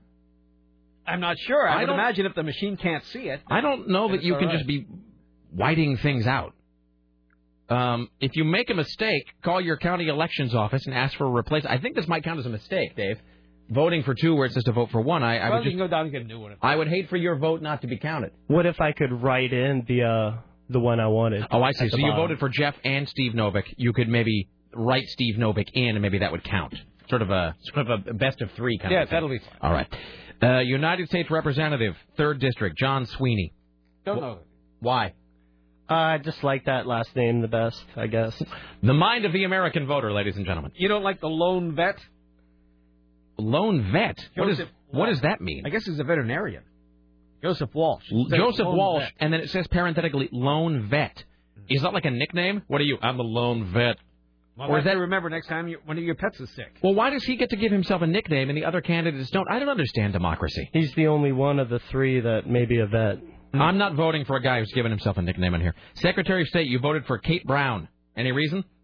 He's a Kind of cute. All right. State Treasurer Ben and, West, and Vicky L. Walker is not. Vicky. There's Rick Yeah, Metzger. what's wrong with Vicky L. Walker? Yeah. Waves in. Yeah, Dave. She's a looker. Why as you gotta well. hate? Uh, you know, uh, we're just friends. State Treasurer Ben Westland running unopposed. A lot of these people are unopposed. Yeah, All seriously. these people unopposed. I mean, Nobody. I wants don't to even take want to part vote in for democracy. him. There's no choices really. so- Margaret- Oh, It's Yuli Yim Yu guy. By the way, I should know that Margaret Carter's running unopposed, but you still haven't voted for her. You just skipped her altogether. Even running unopposed, Margaret Carter can't get your vote. Well, that's the thing. I don't want to. Uh, why? Why should you vote for someone that's not? That's a fair point. It doesn't, have any opposition. Doesn't seem sporting, does it? No. it's like how many votes do you want? Yeah, that's right. One ought to be. One But should you be felt enough. the need to vote for best uh, Ben Westland. That's true. Uh, State Representative Tina Kotek. I bet that name was a lot of fun in high school. Mm-hmm. Uh, nonpartisan state judiciary. I don't care about any of these. No, those are Um, boring. No, I'm skipping these. I don't These even live in this. Go to the town. back. No, City go to of the back. Portland. Now, Okay. who are all these mayor people? suck. City of Portland, mayor. So the candidates are Lou Humble, Kyle Burris, David the Ack Ackerman. Again, a Maybe guy. he's a wrestler. David the Ack Ackerman. Really? That makes me not want to vote for him. I don't know what he stands for. I went to a uh, when I first moved to Oregon like ten years ago. Uh, my wife and I went to I was like you know I was like a like coffee house or something. It was having like an open mic night. You know we just went to get coffee, but it was like an open mic, and guys you know you could come and bring your guitar and sing a couple songs. And the guy who hosted the open mic night gave, referred to himself also using his nickname, and he did air quotes like when he did it. He's like, my name is Bob the Bobster. Ba ba ba. Ew. And then he did it again later on. He's like, you know, I'm Bob, aka the Bobster, and we were, you know, we never went back. You know what I'm looking at? I kind of want to vote for Patricia Stewart because it kind of sounds like Patrick Stewart if he was a woman. Totally. So Patricia, so Patrick Stewart in a dress, Picard in a dress. Yes. All right. Uh, let's see here. Uh, what else do we have? Uh, so you voted for Sam Adams. Is that just because you like his beer? I'll I, I think you're only allowed to vote for him. Yeah. I think You're he's not the only allo- one allowed to, to be mayor, from what I read. You can't vote for anybody you, else. you can vote for anyone you want, but Sam Adams is going to be the mayor because it's already been decided. By There you go. Well, in America, we're used to that And kind of Sam Adams is just pretty. You haven't voted for commissioner, so we'll skip it. Uh, there's Amanda Fritz, though. I like her name, Amanda Fritz. Doesn't Amanda Fr- Amanda Fritz sounds like she's like I remember a her ficti- from Candidates Gone Wild. I think she's the one that sang that um, Natasha Bedingfield song for really? the talent portion. Did she have crazy eyes? I She can't had remember. total crazy. As befitting a woman with the name Amanda Fritz. And, and she sang the rose with tears in her eyes. I was just like, really, lady, you're singing? Uh, Richie Bristol, are you in the studio or in the? He's not in here. Can you, Richie? Can you check the warm line? I'm not sure who that might be. Blowing it, Richie. Okay, thank you. If it's skin, we might have to do him. We're like half. Yeah, all right. City of Portland commissioner, you voted for Nick Fish. I used to watch Barney Miller, and there was a guy named Fish. So I, I thought that was the coolest name of Nick all of Fish them. and his wife Bernice. All right. They're Well, the Oregon relatives. I hope, by the way, that everybody is listening to this because you're not they- like you brought this to me already filled out. This isn't like a gag we're doing. We're not trying to talk you out of it. No, no, no. Of course, I'm not trying to make you a more responsible voter in any We way. just want to make him vote the hook. That's all I'm concerned with. Commissioner position four. Uh, please describe who you voted for and why, Dave. Um, well, going Edward for Kill, coolest name. just Edward because Uh, Edward Kill, and why? I just think he'll um, do a good job. You know, he seems like he's very. Will he uh, kill at his job? Dave, then? he's very intense. He'd be a killer. As you said yesterday, how can you not vote for a guy whose last name is Kill? Yeah. So, Edward Kill is a pretty great name, actually. He's a Edward, no nonsense fellow. Yeah. Edward Kill. Uh, that's pretty righteous. He'd be like an Ed McBain character or something. Don Pendleton's Edward Kill. Uh, all right, let's see. Um, I you don't didn't- even understand these am- amendments to the Constitution. yeah, that this is where Dave really ran into trouble. Here, his troubles began. Um, State measures. Measure 51 amends Constitution, enables crime victims to enforce existing constitutional rights in prosecutions, delinquency proceedings, authorizes implementing legislation. Tim, what does this mean? I don't know. Yeah, I have no idea what that means. So it, it explains it briefly underneath here. The result of a yes vote. The yes vote provides crime victims effective court processes to enforce existing constitutional rights regarding participation, restitution in criminal prosecution slash juvenile delinquency proceedings, authorizes implementing legislation. I, don't, I have no idea This what is that like means. gibberish. It I did doesn't mean anything. So, I mean, it's- so it's Then saying vote you- no. How? Wait, well, well, here what, I- what I don't Because don't understand you is always this. have your constitutional Yeah, how rights? can what, how can there be a thing enabling you to enforce your existing? This is live, local, and relatable, kids. Mm-hmm. How can there be a thing enabling you to en, ex, enforce your constitutional rights? Don't you just have them because they're you know your rights? I suppose. And here's the other thing And I don't also just understand. enforce e- Existing Okay, constitutional but did you look rights. at this? So I'm looking at state measures 51 and 52. They're the same thing, word for word. Yeah. Measure 52 is exactly the same thing. I've looked at every. It's exactly the same measure. Uh, apparently, Court from Court and Fat Boy told me that hardly anyone is opposing these amendments. So I you guess want to be the voice of dissent. Then The Dave. consensus should No, be to vote no, yes. no. No, vote no, Vote no. no, no. Less government. Stand up.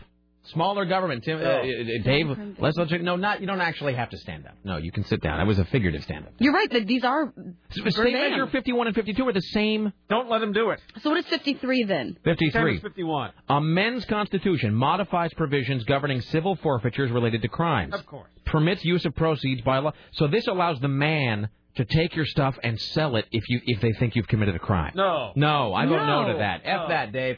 Dave, you're voting no on 53. All right, And 52 and 51? Yeah, No, but, but I don't understand. We, I, I really, I hate to say this. This doesn't sound like us at And our all. phone lines are full, so nobody's going to help us. I feel like Why we change need, anything? Everything's fine. but I feel like we need more information before making a, a reasoned vote here. And I know that sounds retarded because we don't care, but I mean, I, I want someone to come on and explain to me why state measures 51 and 52 are the same text. It doesn't make any sense at all.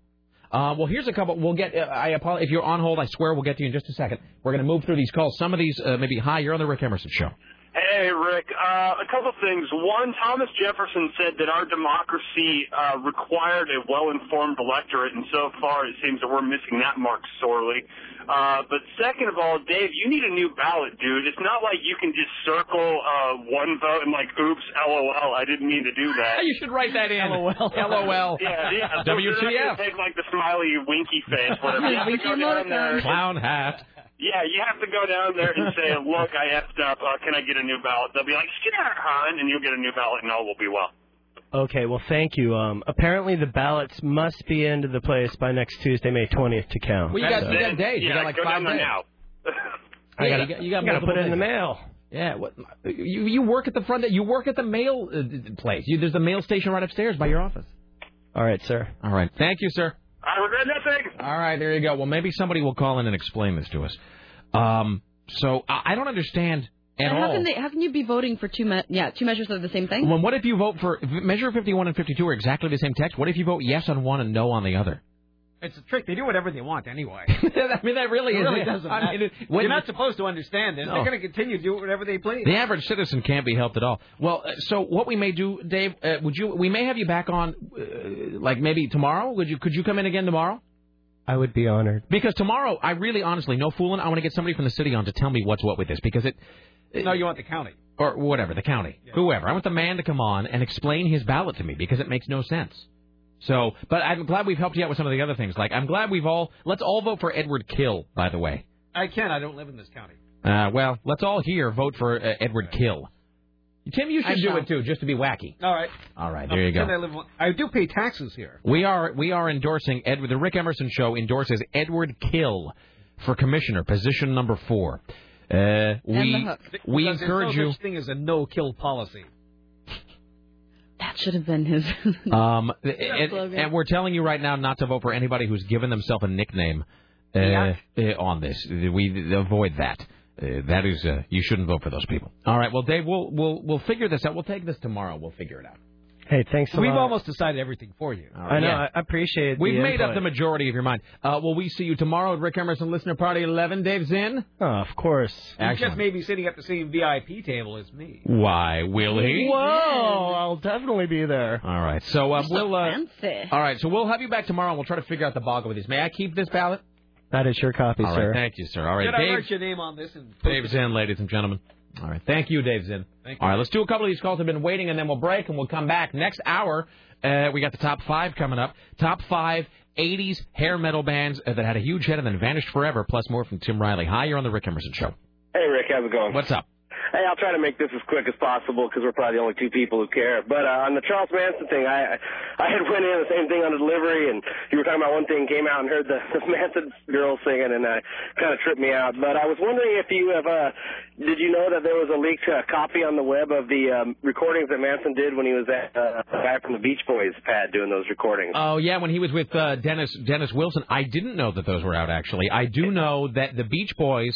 They kind of downplay this now, but the Beach Boys recorded a song written by Charles Manson, and they try to sort of Oh. gloss over that now and claim that he didn't write it. But yeah, the Beach Boys, there's a Beach Boy song out there written by Charles Manson.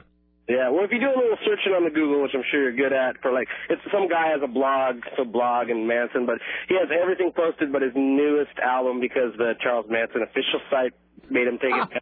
But he's got all that stuff posted. It's pretty funny because you can hear them talking to Manson and him telling him why he's got to get the music out. Excellent, yeah. It'll be on iTunes any day now. All right, thank you, sir.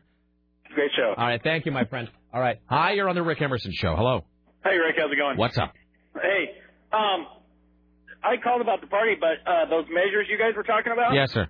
The reason they're on the ballot is because there's some uh, DAs and prosecutors that are not allowing crime victims in the process of the persecution of their uh, criminal. Well, but but that doesn't. Well, for, I guess, and, we, and this we'll have maybe this full conversation tomorrow. But if if it's your constitutional right and they're not following it, really, what's what's one more law saying to do it? Going to do? The, the law in the book says that that the, the the victim is allowed as part of the process in plea bargaining and everything else, but there's a lot of DAs and prosecutors who don't abide by that, and it's not actually in the Constitution. It's just a law. Hmm. All right. So if it's in the Constitution, they have to go by it. Mm. All right. Thank you. Yeah, but for the main reason I called, Yes, sir. um, you're not recording the party. I take it. For We people actually- like me who can't be there. Well, we'll address that in a second. Uh, we've actually never recorded any of our listener parties. Our listener parties have never been recorded. We've never done it in the past, uh, just 'cause- for a lot of reasons. Uh, So you're not taking a like a uh, a, uh, a book from uh, Adam Carolla and partying the night before, recording it, and playing it the next day, so you don't have to work. no, no, no. We'll be here the next day. We always are. We are always yeah, I here the know, following day. I can't speak for anybody else at CBS who might wish to uh, slack occasionally, but we are always here the following day. Also, because as I think somebody know, it would be it would have to be so severely edited down to be played on the air that there would Well, be yeah. no point. It just wouldn't be worth it. It would be pointless. So Did you hear uh, Carolla's last party he had from Vegas? It was Uh, like bleep and we bleep bleep. yeah, I mean there would just be no point. It would just be it would it would be ridiculous. So it'd be like buying that clean as they want to be album from the Two Life Crew. I mean, really, Oh. why? So Wow. Yeah. True. Yeah. So. Okay. All right. Well, I'm sorry I'm gonna miss it, but you guys have. a good- why are you missing it, sir? Um, because I get up at two thirty, three o'clock in the Oh, morning. please. That is not. What what are, what are your working hours? My working hours, Yeah. uh, usually three to five. You know, Carl Click gets up at three in the morning. He's going to be there. Yeah, but he doesn't drive an eighty thousand pound truck. Ooh, good point. All right, no, fair enough. You get an exemption. Okay, man. All right, thank you. All right, do we have to break? Hey, Rhonda, I'm looking at Rhonda. Rhonda, I'm looking at you. We're looking deep into your soul, Rhonda. Uh, stay on hold, Rhonda. We'll get you just around the corner. Hang tight. Rhonda uh, says, needs a date. Uh, so, Rhonda, hang on. You'll be next on The Rick Emerson Show. Later on, top five 80s metal acts that had one hit and then vanished forever, and more from Tim Riley. This, however, is Dwight Yoakam of The Rick Emerson Show. Guitars, Cadillac, hillbilly music, lonely, lonely streets.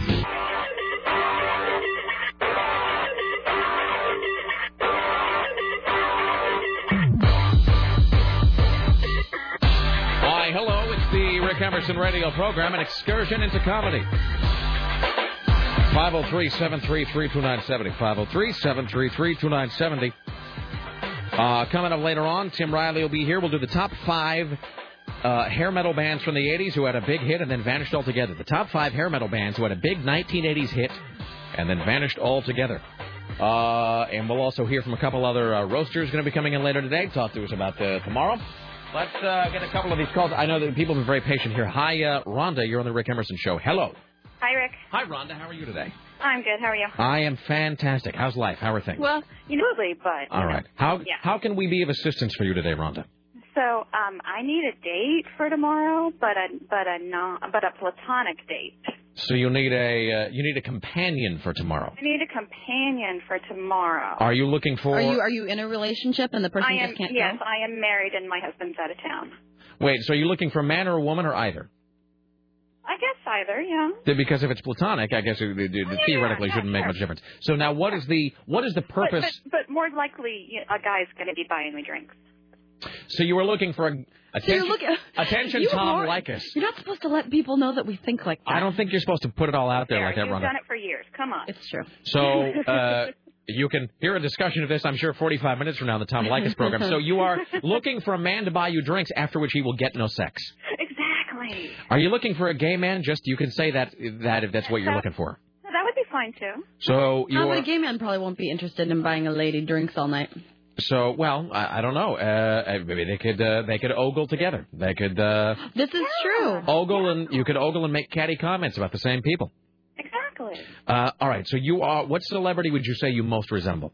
Oh, I hate that question. Um, I, at, only once in my entire life have I been been told anything, and it was uh, uh, the girl who's married to that country guy. Her name, she was the father of the bride girl. Anyone? Oh, I know exactly. What she's br- married Uh, to Brad Paisley, right? Yeah, yeah, yeah. What's her name? What's her I name? do not know. Married to Brad Paisley. I, she was the daughter and father of the bride. Yeah. She was cute. Yeah, I remember it was like 40 years ago, but I, I, uh, I, uh, yeah, I don't remember what she looks like. I just remember that she was attractive. Yeah, So, but that, that's the only thing I've ever heard, so I All don't right. really trust it. well, I'm not even really sure how to proceed on this, Sarah. If she's looking for a, uh, looking for a platonic uh, uh, sort of Well, if there's some companion. guy out there who wants to have you know a, a lady with him who thinks because you know I found I found with some of my male friends for example that Yes. he gets hit on more um, if there's like a lady on his arm. Oh, that's that's actually no. See, no, no, no. There you go. Now you've got something. it there. really does help. Like my buddy Kyle and I will go out together a lot, and he loves going out with me because You're the lure. Exactly. And because they're like, hey, he has, you know, like a decent looking lady with him. And it's like, and they're obviously not together. Therefore, he attracts us, you know. Way to women. go. So it's like the seal of approval. That's actually the right way to put it because I didn't know how to proceed. Well done. So, uh, do you have a MySpace page? No. Oh, well, see, now that, that, that does make things a little trickier. Um, is there a photo of you or contact info or something somewhere online? I could get one.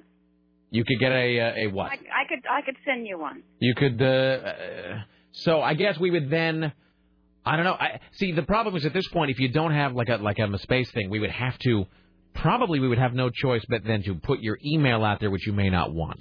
Yeah, I don't really want that. Yeah, I, I think that we, I Might think be that- lose lose. I think we may be in the tall grass here. I think we may be in the weeds, Rhonda. I hate to say that. Alrighty. All right. Well, I'll go anyway. you know, Richie is uh, Richie is willing to uh, to be your male friend for the evening. okay, there you go. Just for that reaction. All right, Rhonda, we will see you tomorrow. Thanks. Thank you, Rhonda. All right, there you go. Fantastic. Uh, hi, you're on the Rick Emerson show. Hello. Hey Rick, how you doing? What's up, brother? Uh, first question: When did you get into the flesh peddling business? I'm sorry. Oh, the it I know, was- seriously. It's like all, Just now? all Well, based all the time. It was because of this this girl Bobby uh, who sent us an email, and she's like, "Hey, uh, you know, I'm newly single. None of my guy friends are really that. You know, th- th- like the guy she works with uh, didn't listen to the show, and she's like, so I'm trying to get them into the show, but in the meantime, I need a guy to go to the party with, and she loves nerds, and so you know, you love nerds, you come here, uh, and, and so, but that, that of course then opened the floodgates for everybody to be like, get me laid as well. So yeah, that's that's a that's a recent development, sir. Well, as long as you get your commission. It's, it's, yeah, it's, just, uh, as long as I get to wet my beak. That's right. Hey, question about uh, recording the listener party. Yes, sir. It- How come you don't record it and then put it on the internet as a podcast? I think there's a, there's a couple reasons for. it. I mean, people have asked a lot about recording the roast. Um, I will say a couple things uh, since we're talking about that. 'Cause That's one of the facts, uh, one of the frequently asked questions. The other one is, do you need to dress up? And of course, the answer is no. Dress up, dress down, dress however you want. No dress code, uh, no ticket, no cover, no whatever. Um, the recording the roast. A, just to address the previous question, the reason we're not going to put it on the air uh, is obviously because it's going to be relentlessly profane and it would be edited. It, it would be like four seconds long uh, after editing. As far as podcasting it, um, I think the other reason, if we can speak very plainly as adults here, a couple things. A, uh, some of our roasters have what we might term um, respectable jobs. And so there is very much a you know, although we will be discussing the roast at length the next day and talking about the whole party on Friday, there is very much a what happens at the roast stays at the roast kind of a vibe. Uh, and I won't be specific, And but both Rick and I have like a sailor mouth. Like you, you have no clue. you We have are- no idea how we are profane we are. um, Well, I mean, I can, I can picture Sarah getting quite nasty, but I understand Carl Click maybe me- needing to. I didn't say that. Sarah getting quite nasty. That sounded wrong. It wasn't- No, Rick has the worst, the worst language of anyone I've ever met in my entire life. I am incredibly profane. Uh, I didn't say Carl Click. That was you who said that. But I will note that some of our roasters do have somewhat respectable jobs, and so uh, so again for that uh, for that reason, that's another sort of contributing factor to again what happens at the roast stays at the roast. So if you want to see, you got to go. That's what I'm. See, there you go, brother. Now you're singing my song. So that's the thing. You never know if you don't go. That's right. All right. Thank you, sir. We'll see you tomorrow. One to grow on. Thank you. I regret nothing. All right. Uh, should we take a break early? Why not? Because we have something that we want to play, correct? You will be able to see this song performed live tomorrow because we talked about the roast, but actually there's a whole bunch of other things. So the- So the way that the evening is sort of structured, I mean, I'm not going to spill all the secrets, uh, but there's the roast, and then you know, even when the roast, you know, once the roast sort of comes to a conclusion, uh, the merriment still has a long way to People go have tomorrow. no idea what they're in for. You This- have like, no idea. This is planned out. Like we might be like talking about the rest, but there's so much ridiculous. Uh, yeah, I'm not. I'm going to stop talking. But There is a it's- I'm whole just saying- evening of things happening. Uh, There are things- there are things to be happening. Once the roast happens, even once the roast is wrapped up, uh, there is still much, much, much to come tomorrow, uh, And including plenty of schmoozing and drinking. To do. And that's the other thing, and, and we, we will actually be able to really work the room and kind of meet and greet until kind of the roast is sort of wrapped up anyway. So we, and that'll be after we've ingested many cocktails. So that, that's more of the fun part, anyway. yeah, and everybody uh, will be really, really drunk. So, uh, so uh, will there be going to be a fantastic set by Emerson Starship? I'm going to see their last rehearsal tonight. I've seen a little bit of the set list. It's unbelievable. Uh, those guys have never disappointed. I remember when they opened the last set uh, last year with DOA Blood Rock, uh, which blew everybody's minds. You have no idea uh, the set. I really and I I, had to, I can't talk about it too much because it makes because then I get all gibbered into a frenzy. But last the last party last year, uh, it was such a huge party anyway. But then uh, Emerson Starship took the stage and they played DOA by Blood Rock, and it and no one knew it was coming. They, they that was Oh, the surprise. Man, that was awesome. And they started to, looking at the ceiling, and everybody in the crowd just God, lost it's their better minds. than- I think I know what they're going to open with this year. Oh, are you writing it for me? Yeah, I'm going to go Yeah, see yeah, their yeah, rehearsal tonight, but I've seen a little bit of their set list. I think this is what they're going to open with this year. How cool would that be? I can't even think about it too much because it makes me I too can't. excited. No, I can't even. I can't even respond. I just wrote it down and showed it to Sarah. I think that's the song they're going to open with this year to sort of set the tone. That is. rid- Yeah. How cool is that? Okay, I'm so excited. Yeah. All right. Uh, so anyway, you will also hear this song tomorrow night, performed live for perhaps the first time you will ever hear it, ladies and gentlemen. Performing tomorrow night at Rick Emerson Listener Party 11, Nickel Arcade.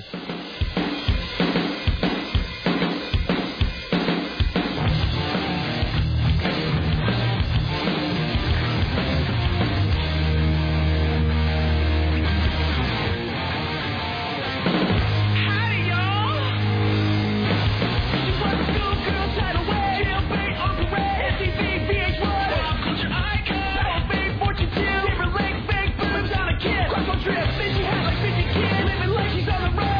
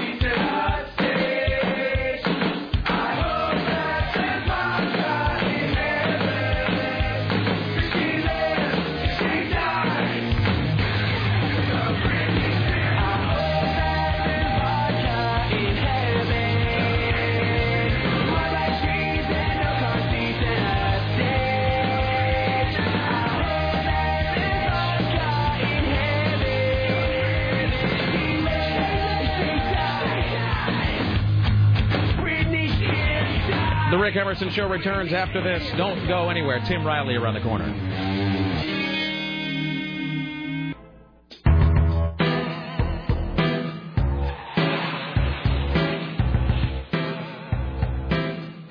Why, hello, it's the Rick Emerson radio program.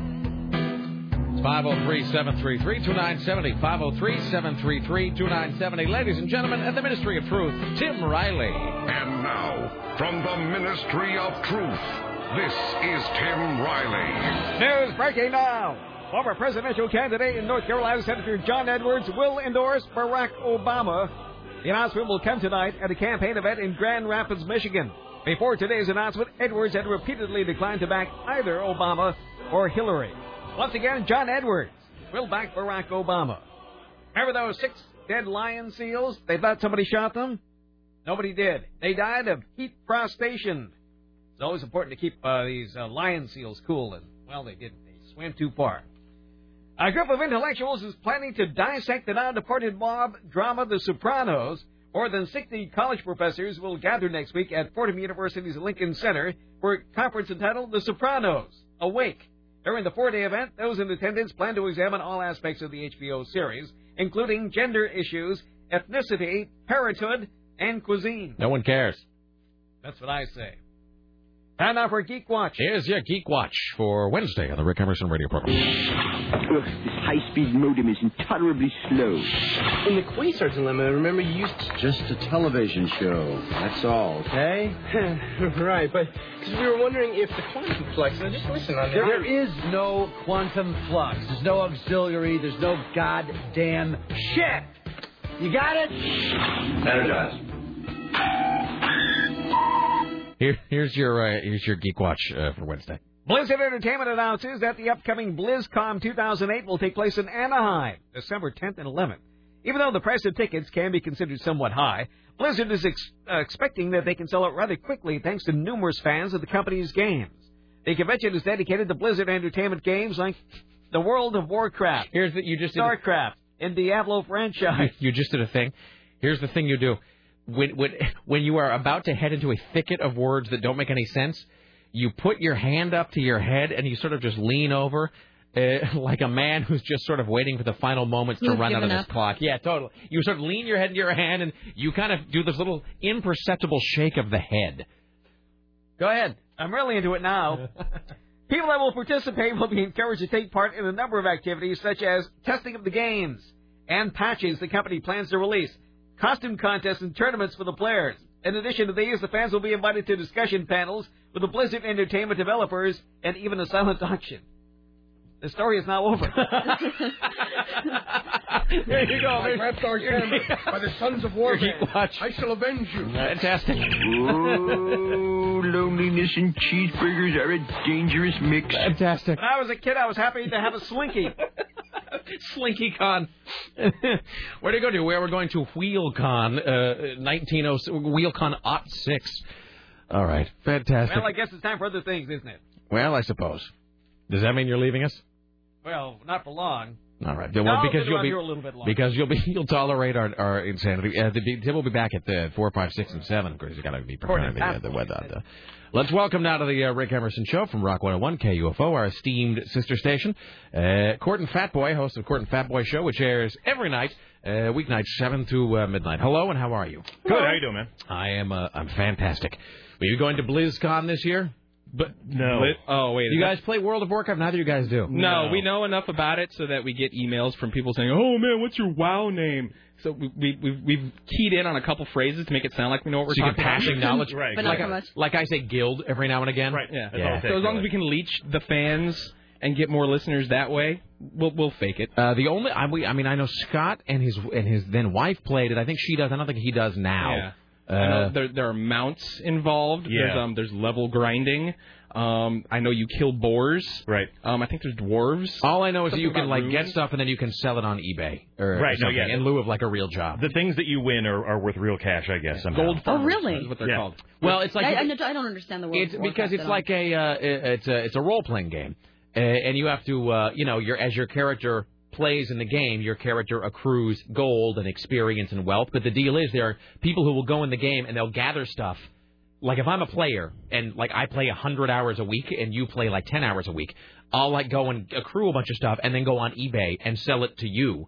So you actually have stuff without like having to work for it. Yeah, you don't have to waste your time and, and energy to get all the really cool stuff. You don't have to go into a forest and kill a bunch of boars to pick up loot.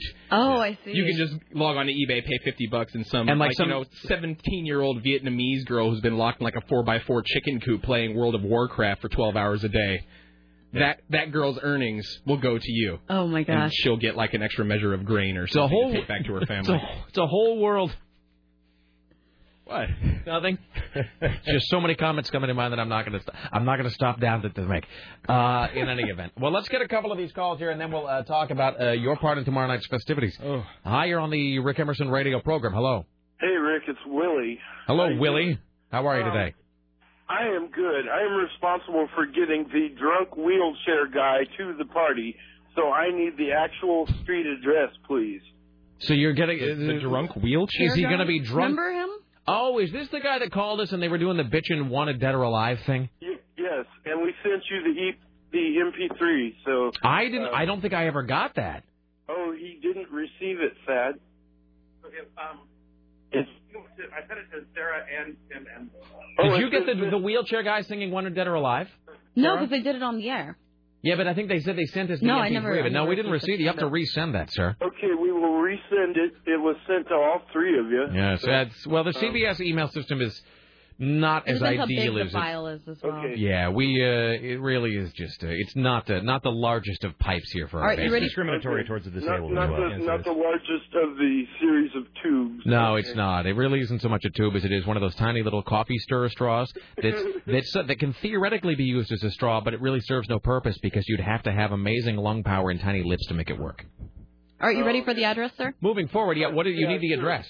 I'm I'm ready for it. Okay, it's uh, 1332 1332 West Burnside. West Burnside. Thank you very It is much. yeah, it effectively 14th and Burnside, sir. Yeah, 1332. Yes. Thank you very much. Thank you, sir. We'll see you tomorrow. Absolutely, you will. All right, thank you. Bye. All right, there you go. All right, so, So, tomorrow, yes. court, Fat Boy. Indeed. Uh, big fun, big happenings tomorrow. Mm. Oh, Yeah, I've actually I was just uh, I I practiced it on like three different people here in the building. I have yet to practice mine once. Haven't practiced it at all. Really? We're practicing it in the building. I don't even remember what any of it is. Sarah and I were Sarah and I were talking about this. That I was like, I've just am been I'm practicing mine with yeah with Oh, friends that's good. So tonight. maybe- Maybe maybe your wreckage will outshine ours. Yeah, I'm just. uh, I mean, it, and I and I'm kind of bad in cleanup too. So it's like it all the whole evening kind of rise. I'm not going to hold not rise or fall, but I mean the, the final moment of the roasting is, is me. Yeah. So you know it'll be it'll be on me to to make sure that we don't end on the suck. Uh, so Well, you you've got us as lead in to the suck. So Yeah. I mean, Well, we do know that we, the reason why we're last uh, apparently is because we're the most profane. are you? Uh, so you guys are sort of. Uh, I don't have the whole roasting order or anything, but are you guys Are you sort of. last? I saw the order. I didn't think you guys were. I believe we go right before you. All right, so we'll keep we'll keep part of the uh, we'll keep part of the order sort of a secret so that not everybody knows. But I do know. So you guys are going though, the, toward the end or at the end. Yes. Yeah. Right, before you. Yeah, I wrote mine and it was like a set it and forget it thing. Like I wrote it, I'm like, well, that's done, save. uh, and then I realized yesterday, this is a true story. I realized last night I went I went to practice my roast last night at you know like 11:55 on on Tuesday before the roast, and I realized I didn't even have it. I lost it somehow. I deleted it from my system, Oh, so I had to email Todd, the script supervisor. I'm like, um, I don't even have a copy of my roast that I wrote. Hopefully you do, and he emailed back like moment, you know, because he's poor Todd. Oh, yeah. poor Todd. who's They're just getting like- it from every No, single oh, person. Todd so- and Joni. Joni called or Joni's kid called in last night, and Joni was on the speakerphone, and uh, we made sure to thank her because Yeah. they are Yeah. seriously catching it from all angles. I mean, Especially we're all panicking. We're all, like a lot of us are like last minute people, and it's like, okay, now that you you know it's the day before, why don't I just bombard you? with From what I every idea understand, I've one ever had? roaster has requested an outline from the script I understand that too. supervisor. Let's not let's not say who, but Oh, Uh, no, I don't. I don't know who. I just know that Oh. there- uh, a roaster has requested an outline. What do you I not- mean? Not, only are they uh, supervising to make sure that people aren't repeating jokes, right? One of the roasters basically asked the script supervisor to uh, give them a skeleton for their own roast. Start Oh, with this from person, which to then go to work. this So I think they're probably the Oh, I person's see. probably trying to de- to decide if they, who they need to smack around a little. It's uh, no, it's tricky. I mean, uh, we we will we, you It's know very we'll, stressful. We'll give full full props to those guys on Friday, but suffice it to say they have a lot of plates to spin and to coordinate Mm-hmm. and to keep everything is sort of uh, uh, balanced in terms of flow. And, and I will say this: uh, I don't uh, I don't really know the specifics, but I do know that there was that the how do I put this? Uh, the people who write for a living are apparently the ones who are the laggards in getting all of their stuff together. Oh. apparently, like the more you actually are expected to be able to write uh, quickly and efficiently and humorously, the later and worse you were with everything. Wow. So Oh. that's, I'm just passing along the information that I was given. So hopefully that's all been remedied by now. Because I don't. eh, The good news, bad news is like I haven't had any. Because Sarah can tell you, I'm normally a micromanager of everything. Like Well, I it's am. weird for us to not be in charge of the whole listener party Yeah. because usually we're used to doing that all. It- usually it is you know Mhm. Mm-hmm. it, Sarah and I buckle down and we and we I mean Sarah and I you know we we won't bore everybody with these tales of yesteryear but I mean but Sarah and I have had I- I mean the one story that does come out I remember when we did the white trash barbecue at Billy Reed's which was notable for you know a whole lot of things but I remember you and I going to like a a Value Village or something or like a dollar store and buying a bunch of white trash crap I don't remember It what was it the- was though all and then going to Billy Reed's and doing all the decorations. This is at Intercom. Going and doing all the decorations by hand ourselves, And Buying like plastic kiddie pools. like a and stuff couple, and- like, like a couple hours before the party started. It's just insane. Like I look at it now and I don't even know how we did it. Like it just, it's crazy. Uh, it doesn't. Now we've got like a green room and everything, right? we got no. It's we got plush accommodations And lots of whiskey. Fancy. Yeah. You know, and you know what I'm thinking? I know. Uh, Whiskey? is is Vanished Twin doing the uh, the Vanished photography? Twin is doing the photography. I'm, I'm thinking we should, while we're all back there in the back room, we should do like a, a Vanity Fair spread since we're all going to be looking like Are you going to gonna go- you gonna go topless? Well, I mean- I don't mean that kind of. I'm And, not- I, and I'll hold his boobs. Yeah. Wow. I wasn't- I wasn't talking janitor to me. Get an more extra or hand, anything. friend.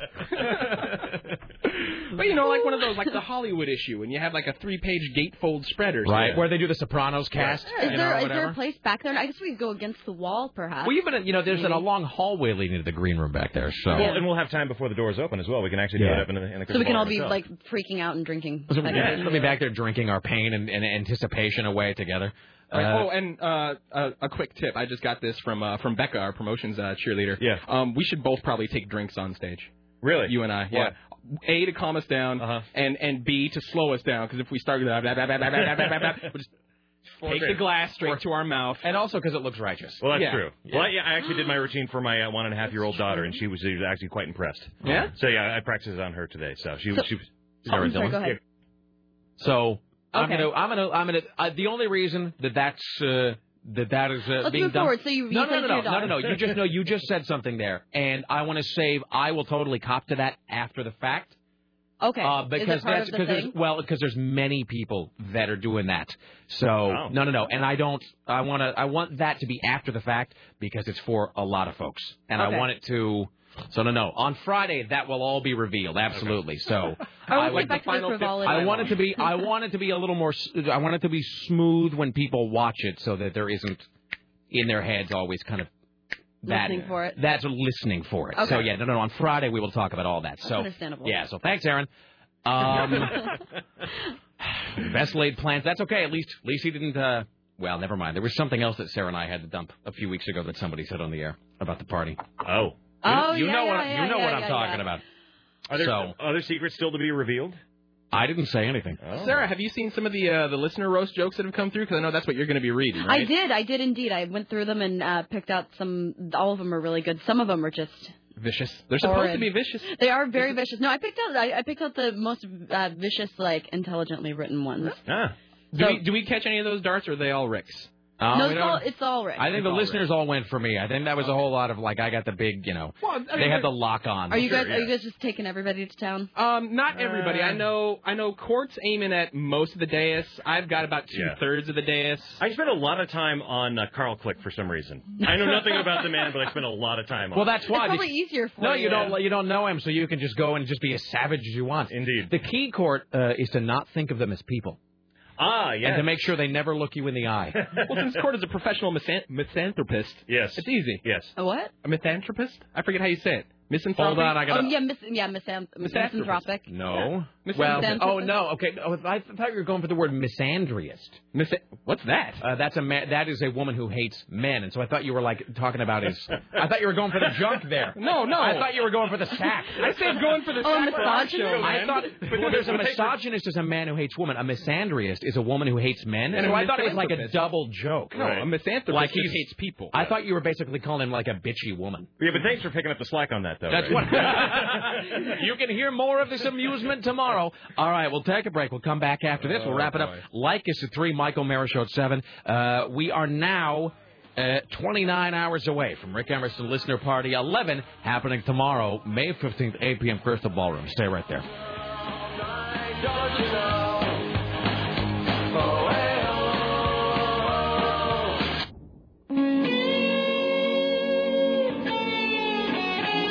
We now enter the saddest part of the broadcasting day, the final segment of the Rick Emerson radio program. How long do we have here?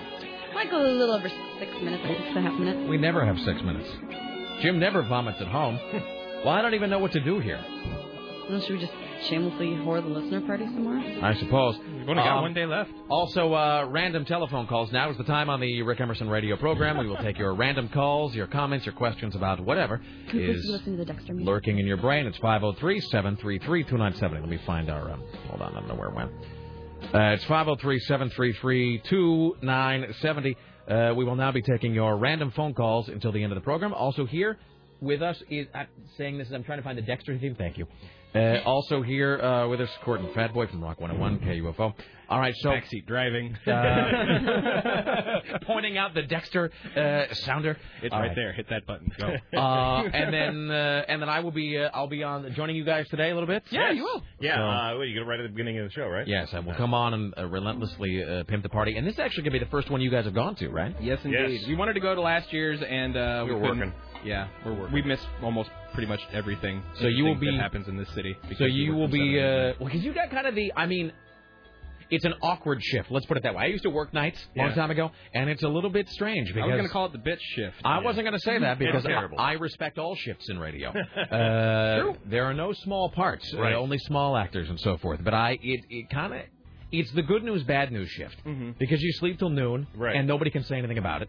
Uh, but you know, but by the same token, it's uh, it's a little tricky because you shows, movies, uh, television programs, Hanging out with everything. friends. Yeah. Anybody, anytime anybody has a dinner party. Yeah. Nope, sorry, I can't go. It's a little romantic life. Yeah. It's a little awkward. So And even that, we don't even get to sleep till noon. He's got a kid, and I just naturally wake up at like I'm up at 8:30. 7:30 anyways. Well, that sucks. Yeah. yeah. All right. Uh, it's 503-733-2970. Hello, hi, you're on the Rick Emerson radio program. How can we Hel- assist you? Hello, hello, hello. I'm excited about tomorrow. I just wanted to tell you that I just saw a sneak preview of Tim's new movie, and it is awesome. Uh, Tim, uh, tomorrow, in addition to all of Jesus, in addition to the roast, in addition to the fantastic intro film we've got, in addition to uh, Nickel Arcade, in addition to Emerson Starship, in addition to all of the other stuff that's going to be rolling and the beverages and the whatnot, uh, we have the world premiere of a brand new short film starring Tim.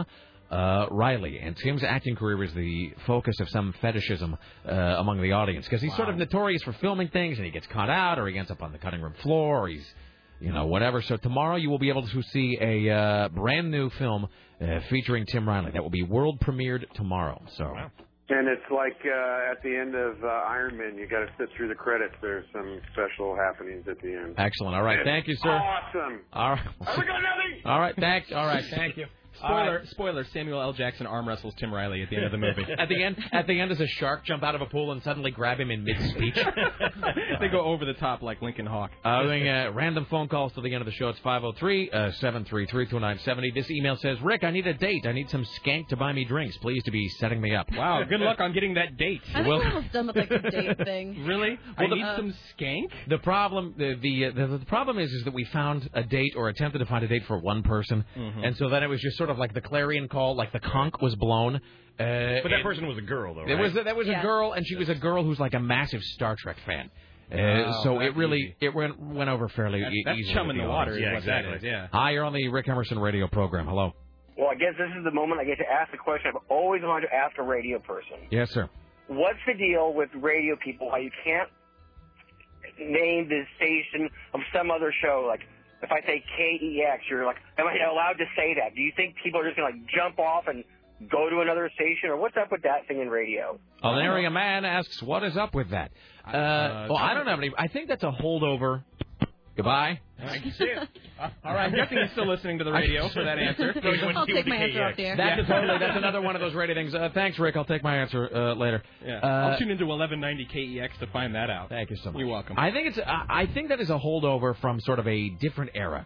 Uh, I think that is from. The, the- You don't really do that, do you? No, I we don't care. Doesn't matter to Yeah. me. No. I, I mean, it's it's not like people don't know that there are other radio stations. Yeah, like they're wandering in the snow blindness, like, oh, the other stations I would have never known if you hadn't said anything. I mean, And we have friends that work at all, you know, for all the different businesses. Like we talk about Squid all the time. Who works on 94.7. Yeah, it doesn't matter yeah, to we- me. We called on Daria the other day too. Yeah, I mean, I suppose that people, you know, that the people are aware that there are other radio stations. I mean, it used to be that way in TV too. If you would watch the Carson show, and they would bring somebody out, and then Johnny Carson would say, uh, "My next guest is Dennis Franz. He stars in Hill Street Blues, which airs Tuesday nights on another network." Right. And they used to say another network, and I just don't, you know, whatever. It's so pointless. I doesn't mean, matter. everyone knows. I mean, the channels are right there on on the TV, on the radio. They're, they're there. Uh, let's see. Uh, we got this Rick about this is about Davison's ballot on which he voted twice. Then Yeah, that's- explaining that quote he was going to white out uh, one of his votes. Not gonna He was work. going to get like No. liquid paper and, And white both one of some those out. Cool sounding names. Says Rick, I got that ballot in the mail too. Though I really do try and uh, vote and understand things. I stared at those two ballot measures that were seemingly the same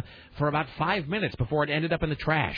No, not even the recycling bin, just the trash. He He threw the says. whole- you know, you can fill out an incomplete ballot, and the votes that you uh, voted on will still count. Would you like to know who uh, who this email is from? Who? Todd the Corpse. So Why did you throw the whole What's ballot wrong with you, away, man? Todd? What's wrong with you? Not even into the recycling bin, into the trash with that You ballot. could have voted like if you had just filled in one black circle, that ballot still would have counted for the one person you voted for. You didn't know to throw the whole thing in the trash. Well, and, and if you're anal retentive enough to, did you- if you need everything filled out, l- look in the in the, the voters guide. Nobody is opposing this thing. Nobody nobody is opposing any of those three ballot measures. So you can assume that if nobody's opposing it, it's probably okay to vote for.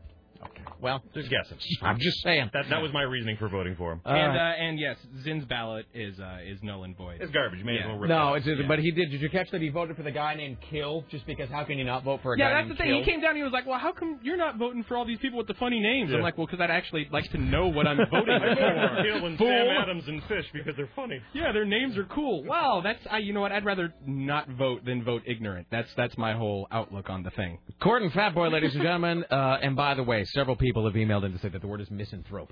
Misanthrope. So, yeah, but there if I say it like I'm talk like he's misanthropic, I'm pronouncing it right, right? I suppose. You don't know. That's like that word anthropomorphization or whatever Yeah, it is. yeah. So, Give it a syllable, I never know it how that is. works either. Gordon Fatboy, Rock 101 KUFO, 7 to midnight tonight, and roasting tomorrow night at Rick Emerson Listener Party 11, uh, Thursday, May 15th. That is tomorrow, 8 p.m. at the Crystal Ballroom. We want to thank Cena Radio correspondents Ed McCarthy and Amanda Moyer. Uh, join us tomorrow when our guest will include Joan Embry from the San Diego Zoo.